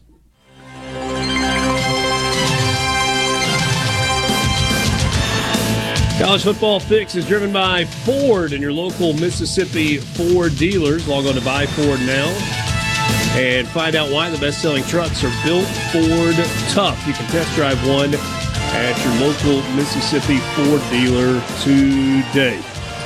Let's go through the bowl games that involved SEC teams over the weekend. We'll leave the Texas A&M game out of that. We had a chance to talk about that one last week. Let's go to Orlando, the Citrus Bowl, Camping World Stadium, Tennessee and Iowa. In the final game with Brian Ferentz as the offensive coordinator for the Iowa Hawkeyes, the Iowa offense was shut out. 0.0 points. Played three ranked teams this year and did not score a point on any of them. I was a little surprised with the attendance for this ball game. 43, almost 44,000, big stadium there at Camping World in Orlando. Tennessee fans, and frankly Iowa fans as well, generally travel very, very well to postseason games. So that was a little smaller crowd than I anticipated that one. Nico Iamaleava? Iamaleava? I no, it's not an I. It's E. Like the I think it's Iamaleava. Sure. Iama overpaid. 12 of 19 for 151 yards and a touchdown. It was pretty good. Sacked 6 times. In fairness, Iowa's defense is good. Iowa's defense really, really good. We are going to have a ridiculous hype machine this offseason with him, though. You know how Tennessee media works. For some reason, they get the benefit of the doubt so much in hyping up quarterbacks. We got it with Joe Milton, and look what he became. He was just okay. We have one four. Joe Milton's going to get drafted. Yeah, the tools are too good. I mean, not in the first round or anything, but a late round pick. Yeah, somebody's going to take a chance. Will he make a team? I think so, just because, again, somebody will say, I can coach him up. Okay. Iamaleava had 3 rushing touchdowns, a total of 27 yards rushing. That was net when you take sack yardage out, and again, he was sacked 6 times. Tennessee won at 35-0, and it was just kind of methodical, too. They scored 2 second-quarter touchdowns, 1 in the third quarter and 2 in the fourth quarter. And Iowa fans, I suppose, can breathe a sigh of relief because it can't get any worse offensively for Iowa than what they did this year. Nobody bats 1,000. Our conversation about whether or not they should fire him aged like milk. And I was actually thinking back on that, and obviously moving on from Brian Ferentz is the right answer. I think I was just kind of playing devil's advocate when they were still undefeated. And they were. They absolutely were. And sometimes it's fun to get Borky hot and bothered in an argument. Like, even if I know he's right and he knows he's right, sometimes there's some buttons that you can press to make him feel like maybe he's not, and he's just pushing back, and it was fun. That was a good one. It was fun. The ReliaQuest, formerly the Outback Bowl, was really, really entertaining. Again, low attendance, 31,424. And that's for LSU and Wisconsin. Figured LSU fans would travel better getting to see the Saints on the same field the day before. Figured you go get the two. In fairness, they knew. Those two fan bases, 11 a.m. after New Year's Eve, I mean, maybe a lot of them came to Tampa, but they just didn't make it out of their hotel rooms. Yeah, it's possible. It's possible. Wisconsin took a 14-0 lead in the first quarter, and you're like, ooh, okay, that's how this one's going to go. The first two drives. Yeah. And looked impressive doing it. Had a lot of success throwing the football. LSU climbed back into it with a couple of touchdowns to make it 14-14. Wisconsin with a score right before the half. They led 21-14 going into the locker room. LSU trailed by 14 for the second time in the game after Wisconsin scored on the opening drive of the second half. And then it was 14 in a row for LSU to tie it up at 28. Wisconsin took the lead with a minute 18 remaining in the third quarter, 31-28. And Garrett Nussmeier through his third touchdown pass of the game with 3:08 remaining to put the Tigers back in front, 35-31. Wisconsin did have one last chance, but as we talked about earlier, LSU got after Tanner Mordecai on that last drive. He was really good, threw for 378 yards and three touchdowns, but was sacked five times. Garrett Nussmeier threw for 395 and three touchdowns. He was not sacked the entire game. Clearly, he doesn't run the way Jaden Daniels does, but Garrett Nussmeier has been patient. Feels like there are multiple times he could have left LSU. He has chosen to stay. Surely he's going to be the starting quarterback for LSU next year, right? Yeah. I feel like all the big names are out of the portal. Then why did they sign A.J. Swan? Backup. You got to have a backup. But he could have started somewhere. Why did he go to LSU? Well, maybe the NIL deal was better than he could have gotten anywhere else. But after Spencer Sanders, we can't really question these guys anymore. And as we learned with his ineligibility in the Peach Bowl, the Sanders deal was not as cut and dry as people wanted to make it out to be. He didn't have that many options because academically he didn't. You would hope that a guy from Vanderbilt would be able to get into South Carolina. And he proved everybody wrong by being academically ineligible for the Peach Bowl. We talked a little bit about Auburn and Maryland. 31-13 was the final. Auburn scored a touchdown with 6:53 to go. That was the final scoring of the game. Three Auburn quarterbacks, Peyton Thorne, Hank Brown, and Holden Garnier, combined to go 21-42 for 224 yards. Maryland was without Talia Tagovailoa. Yep. He declared for the draft. The combination of Billy Edwards Jr. and Cameron Edge went 10 for 26 for 208 yards. Both threw a touchdown pass in the game, one interception, and they still won. Auburn just turned it over and turned it over and turned it over. Yeah, Liberty's quarterback just hit the portal. Everybody's doing the 1+1 thing. You cannot continue if you're Hugh Freeze with Peyton Thorne. No. You can't do it. You can't go on like that. You can't. Yeah, but do you think the guy from Liberty's it? No, but you've got to try something. Yeah, do something, yeah. Friday night, Cotton Bowl. Great crowd in Arlington at AT&T Stadium, home of the Dallas Cowboys. It was a tough watch for a long time. Defensive battle, 3-0, Ohio State at the half. 3-0, Ohio State going into the fourth quarter, but then Missouri got going. And I thought this was really impressive. So Missouri had done nothing offensively for the entire game, and they put together an 8-play, 95-yard drive to score their first touchdown and make it 7-3. And they followed up later in the fourth quarter with a 13-play, 91-yard drive that ended in a touchdown to make it 14-3. That was impressive by Missouri. They traded blows punch for punch defensively. Cody Schrader had 128 yards rushing. Brady Cook was very average throwing the football, 11 of 18. He did have a touchdown in the game. And Missouri finishes their season 11-2, and they hand Ohio State their second loss of the season. Buckeyes also finished the year 11-2. Sports Talk Mississippi, we're back with you right after this.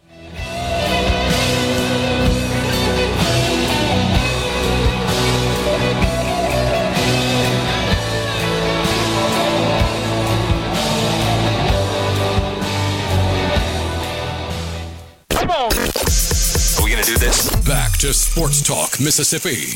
Keep rolling. 3, 2, 1. Super Talk Mississippi. All aboard!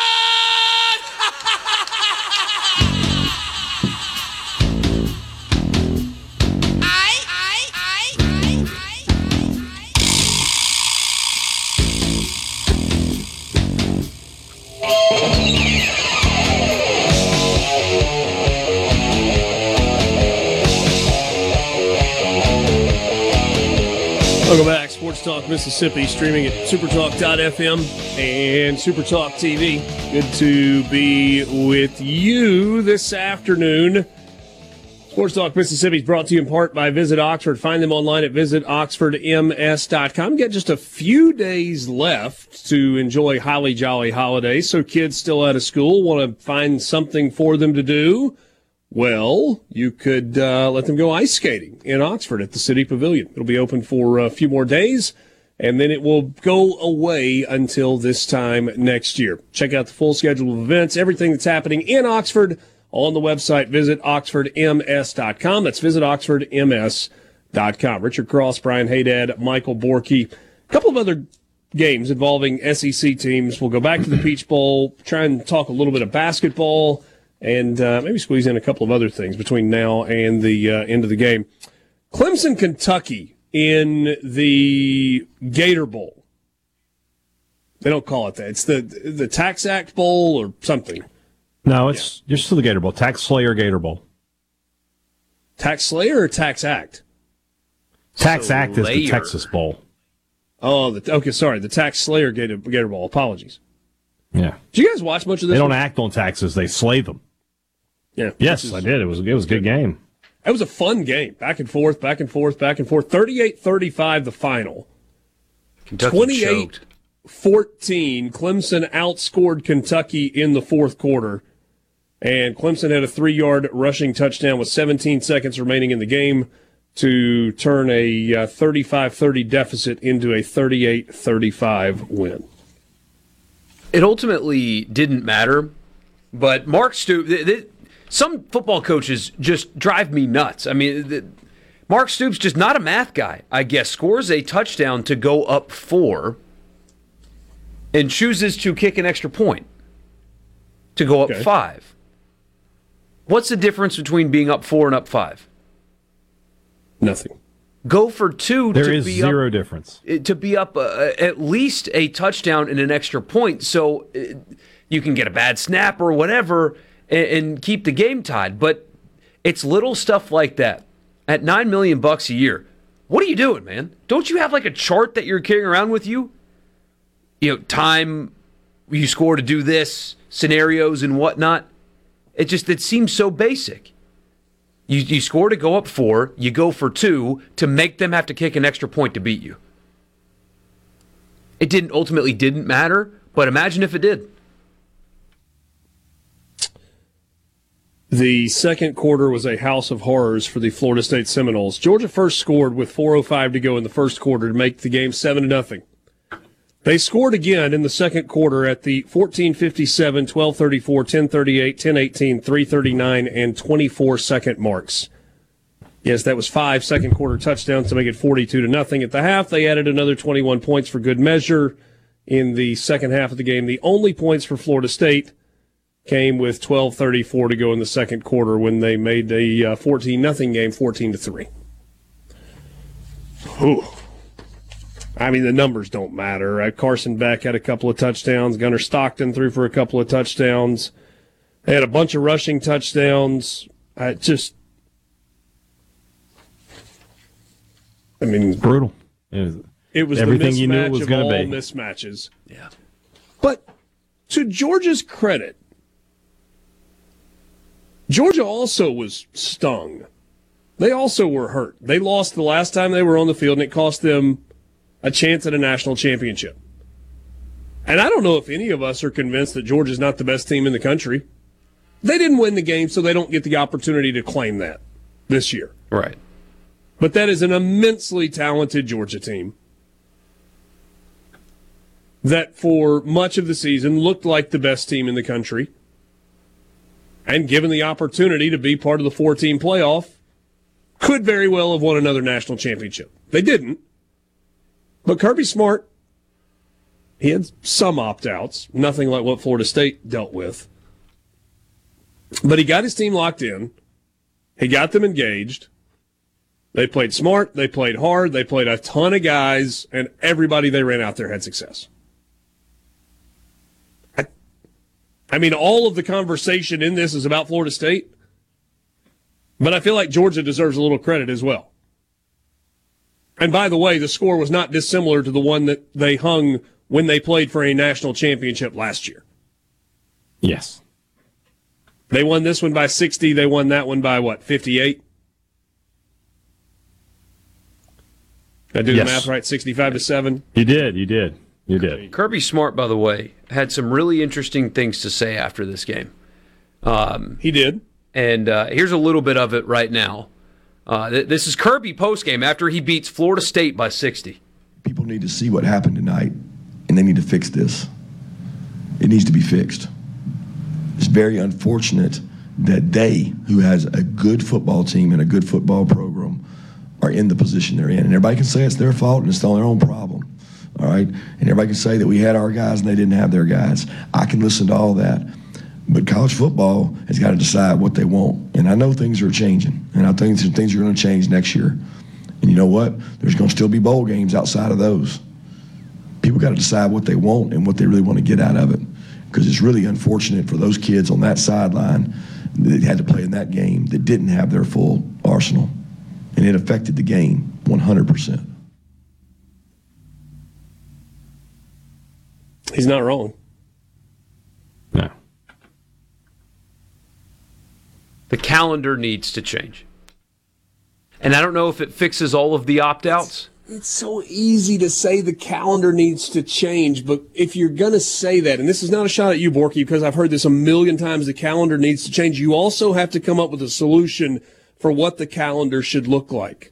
And there's a finite amount of time between when the semester ends and when the new semester begins where if guys are going to transfer, they got to have time to figure out where they're going. Starting right now. Yeah, but in some places, classes start next week. Okay. I mean, is that fair to people that are making a decision this big? Then don't leave. And there's another window after the semester. There's two windows. This isn't the only window. There's a post-spring window as well. Far less impactful if you... I mean, you can spread the post-spring window out months. I mean, you can start it in March and let it go into June if you want to, because there's no games that you're impacting. There's no season that you're involved in. So are you going to allow players to be recruited throughout the spring? If they hit the portal, sure.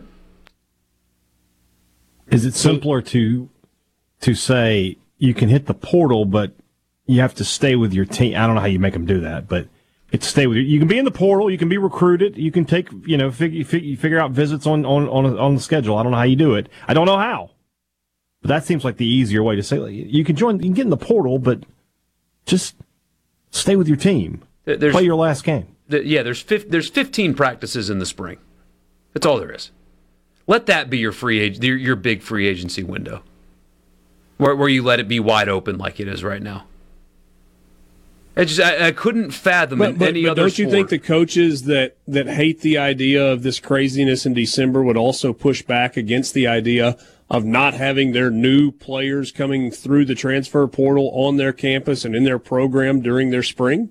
Then you get paid millions of dollars to figure. I mean, then what do you want, coaches? What do you want? Because you're not going to restrict movement until they have contracts. So... they're going to be able to move. You have to let them move because the courts say you have to let them move. So, and I guess that's the problem that I have. Like, I don't disagree with necessarily with what Kirby Smart said, but what he said is they've got to fix this. Well, who is they? One, and give me a solution. You're in it every single day. So you should have an idea for what would be a more tenable situation than the last month that we've dealt with.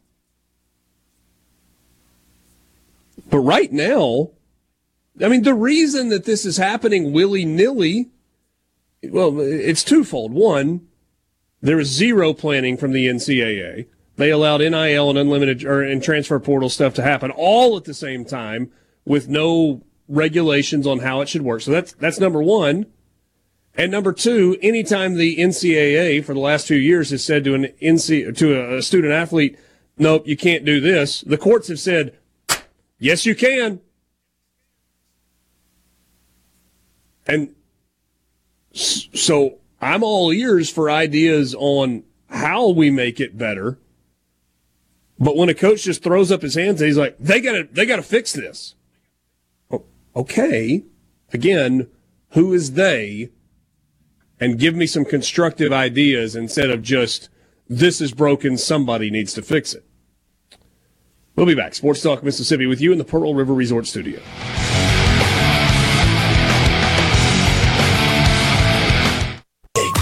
Yourself. Sports Talk Mississippi, covering your Mississippi teams with live reports from the games and practices on Super Talk Mississippi.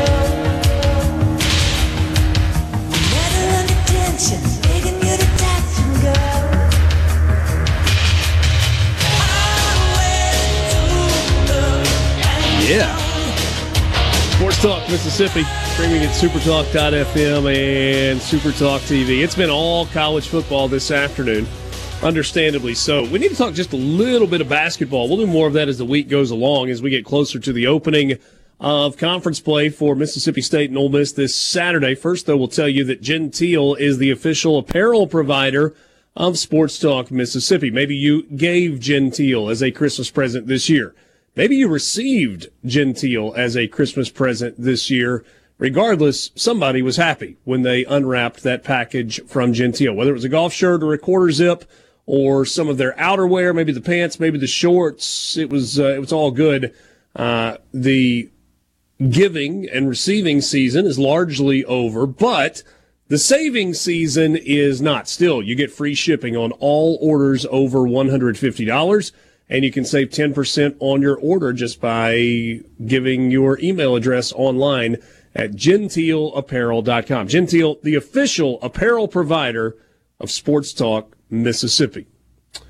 Hey, Dad. Mississippi State on Sunday afternoon. New Year's Eve. Played its final non-conference basketball game. They got the win. They moved to 11-2 on the season. And we saw the return of Tolu Smith.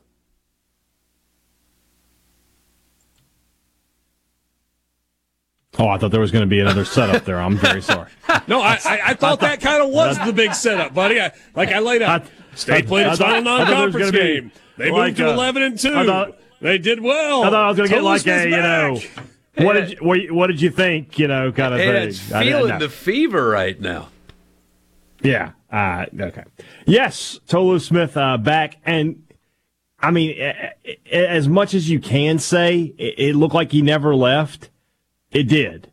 You know, came off the bench, didn't get the start for Mississippi State. Only played 19 minutes, but had 16 points and 9 rebounds.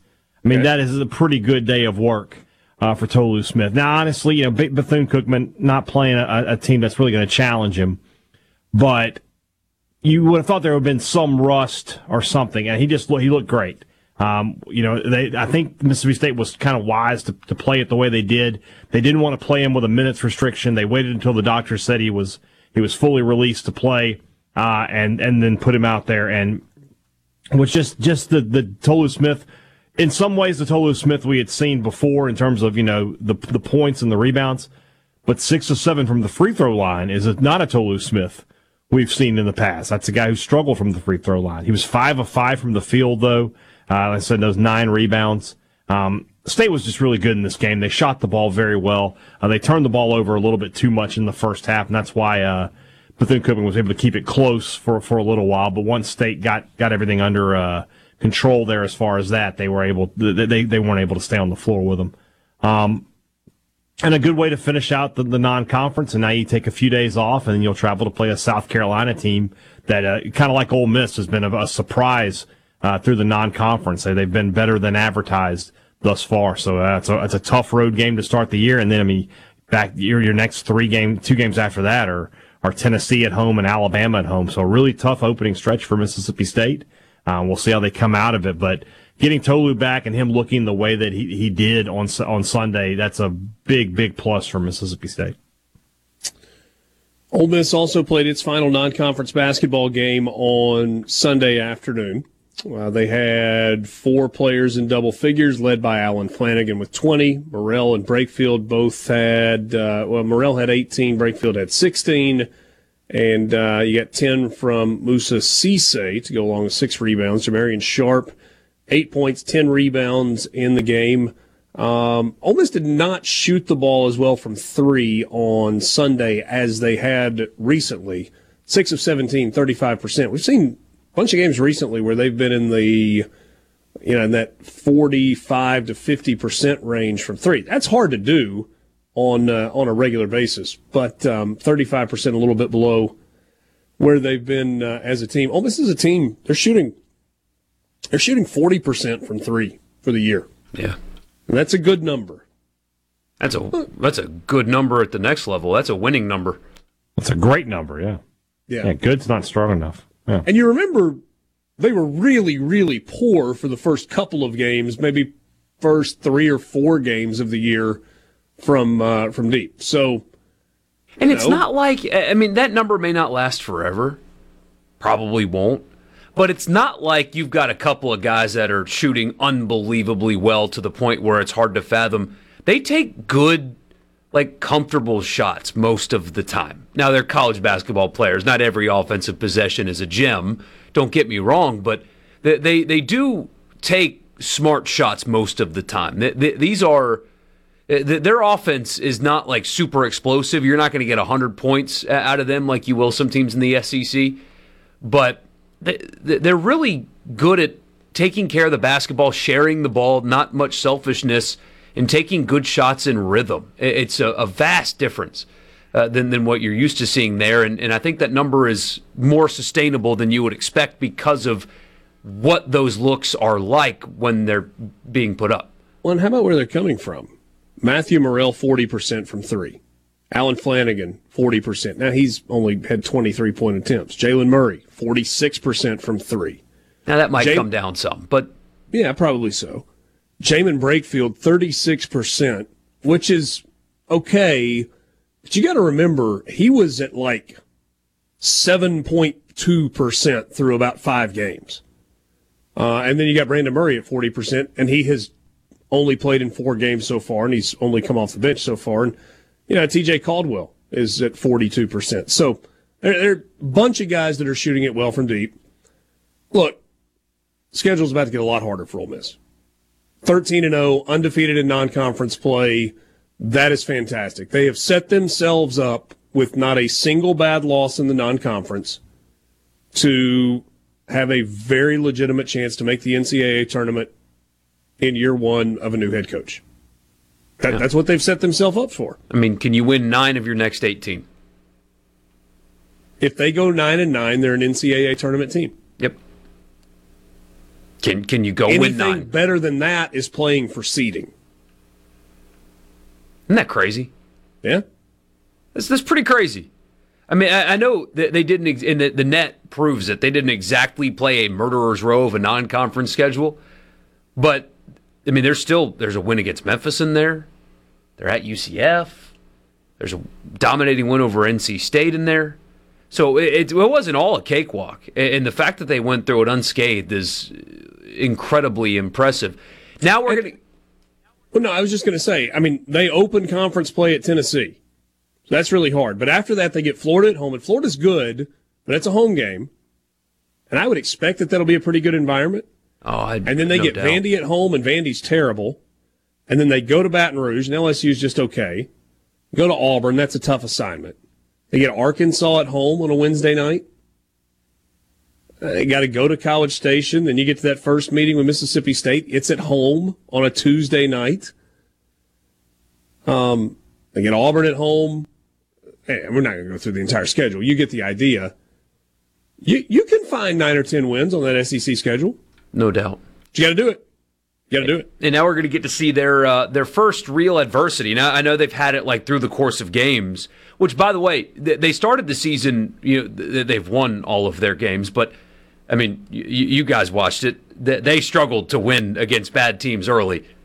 The last few weeks, they've just comfortably kind of cruised through the same caliber opponents, for whatever that's worth. But they haven't played in an atmosphere like this. Not yet. This team hasn't anyway. Now, Matt Morrell and Flanagan and these guys have, but as this group, coached by Chris Beard at Ole Miss, they haven't played a road game like this yet in an atmosphere like that.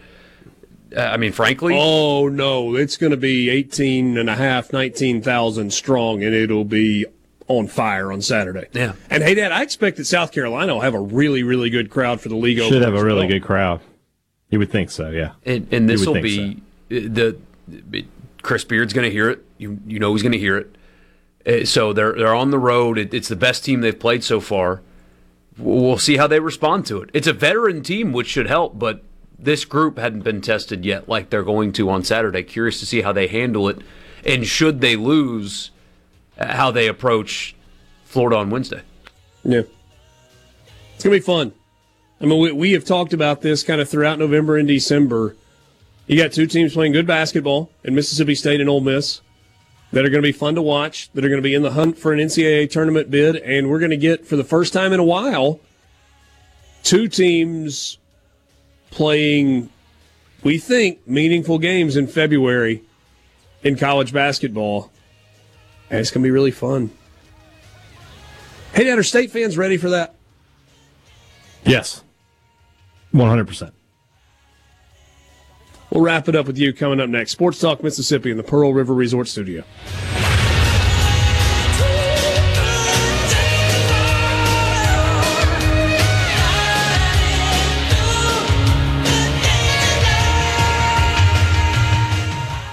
we go. Sports Talk Mississippi. Here's more Super Talk Mississippi.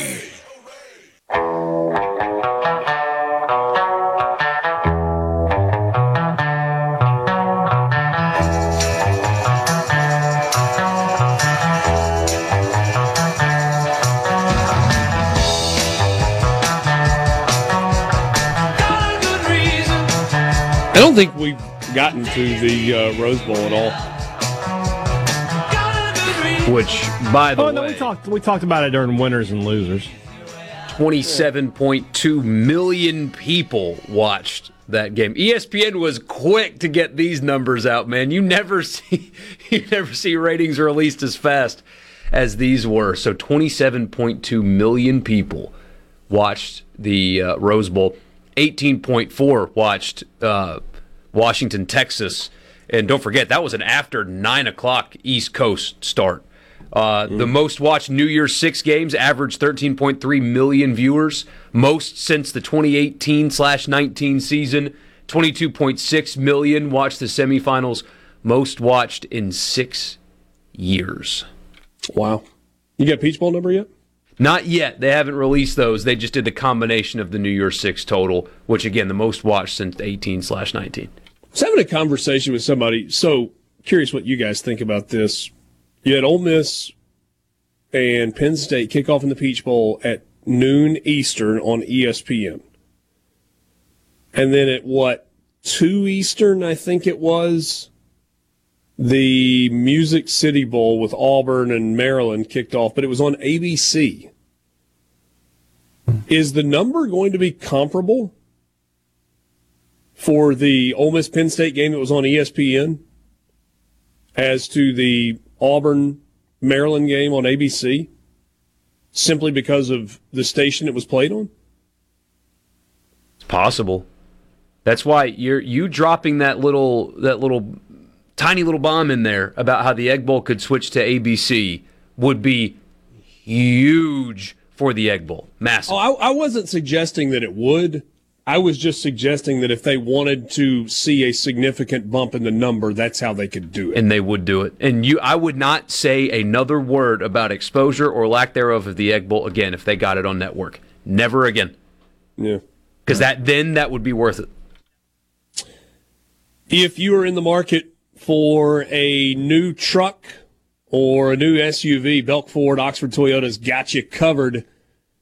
It's a great sales experience. First of all, you got the best financing rates that you've had in a really long time. You got a really good selection of vehicles, including tons of Ford F-150s that are on the lot right now. I drove through the lot 3 hours ago, maybe 4 hours ago, and was kind of marveling.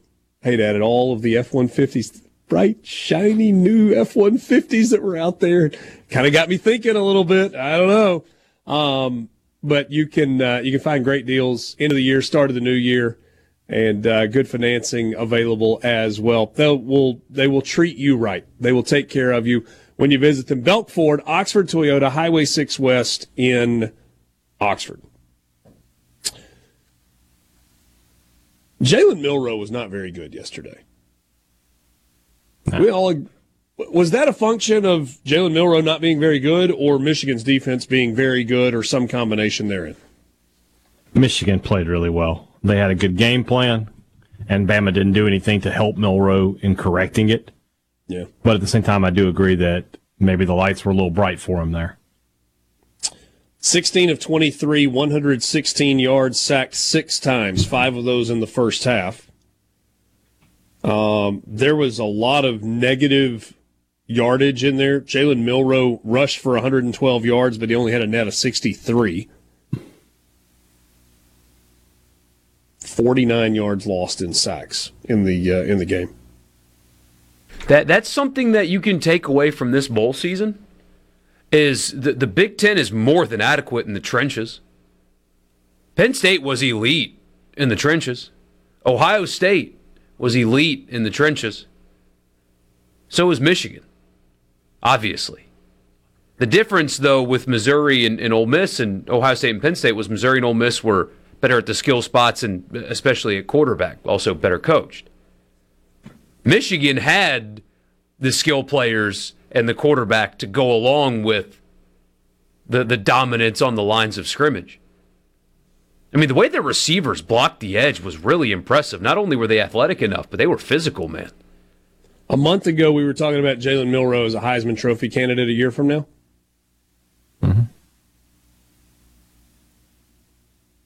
Is there any scenario where he's not the quarterback for Alabama next year? I think he's. I mean, who are they going to get in the portal at this date? I mean, I know they pulled in Buckner real late, but he didn't do anything, and I think there's a reason for that. I mean, I don't know who they would pull in at this point. I mean, if they can do that would be a fairly impressive get. That was a very weird deal where he got a scrum for 45 minutes while Quinn Ewers sat at his booth with nobody talking to him. That was bizarre. Well, but didn't they? I mean, those guys talk to you. They talk to Ewers every week. They never get to talk to Arch Manning. Yeah. I get it. Very predictable. Yeah. But isn't it a deal where like all the players show up for the media availability, or did right?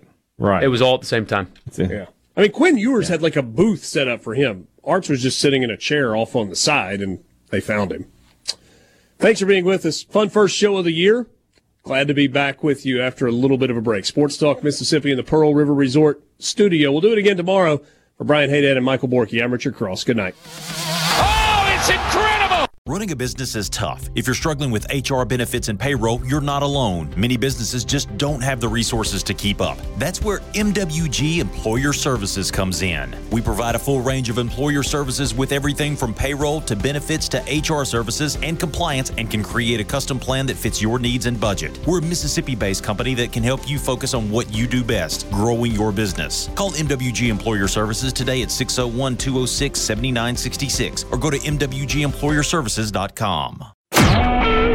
SuperTalk Mississippi media production.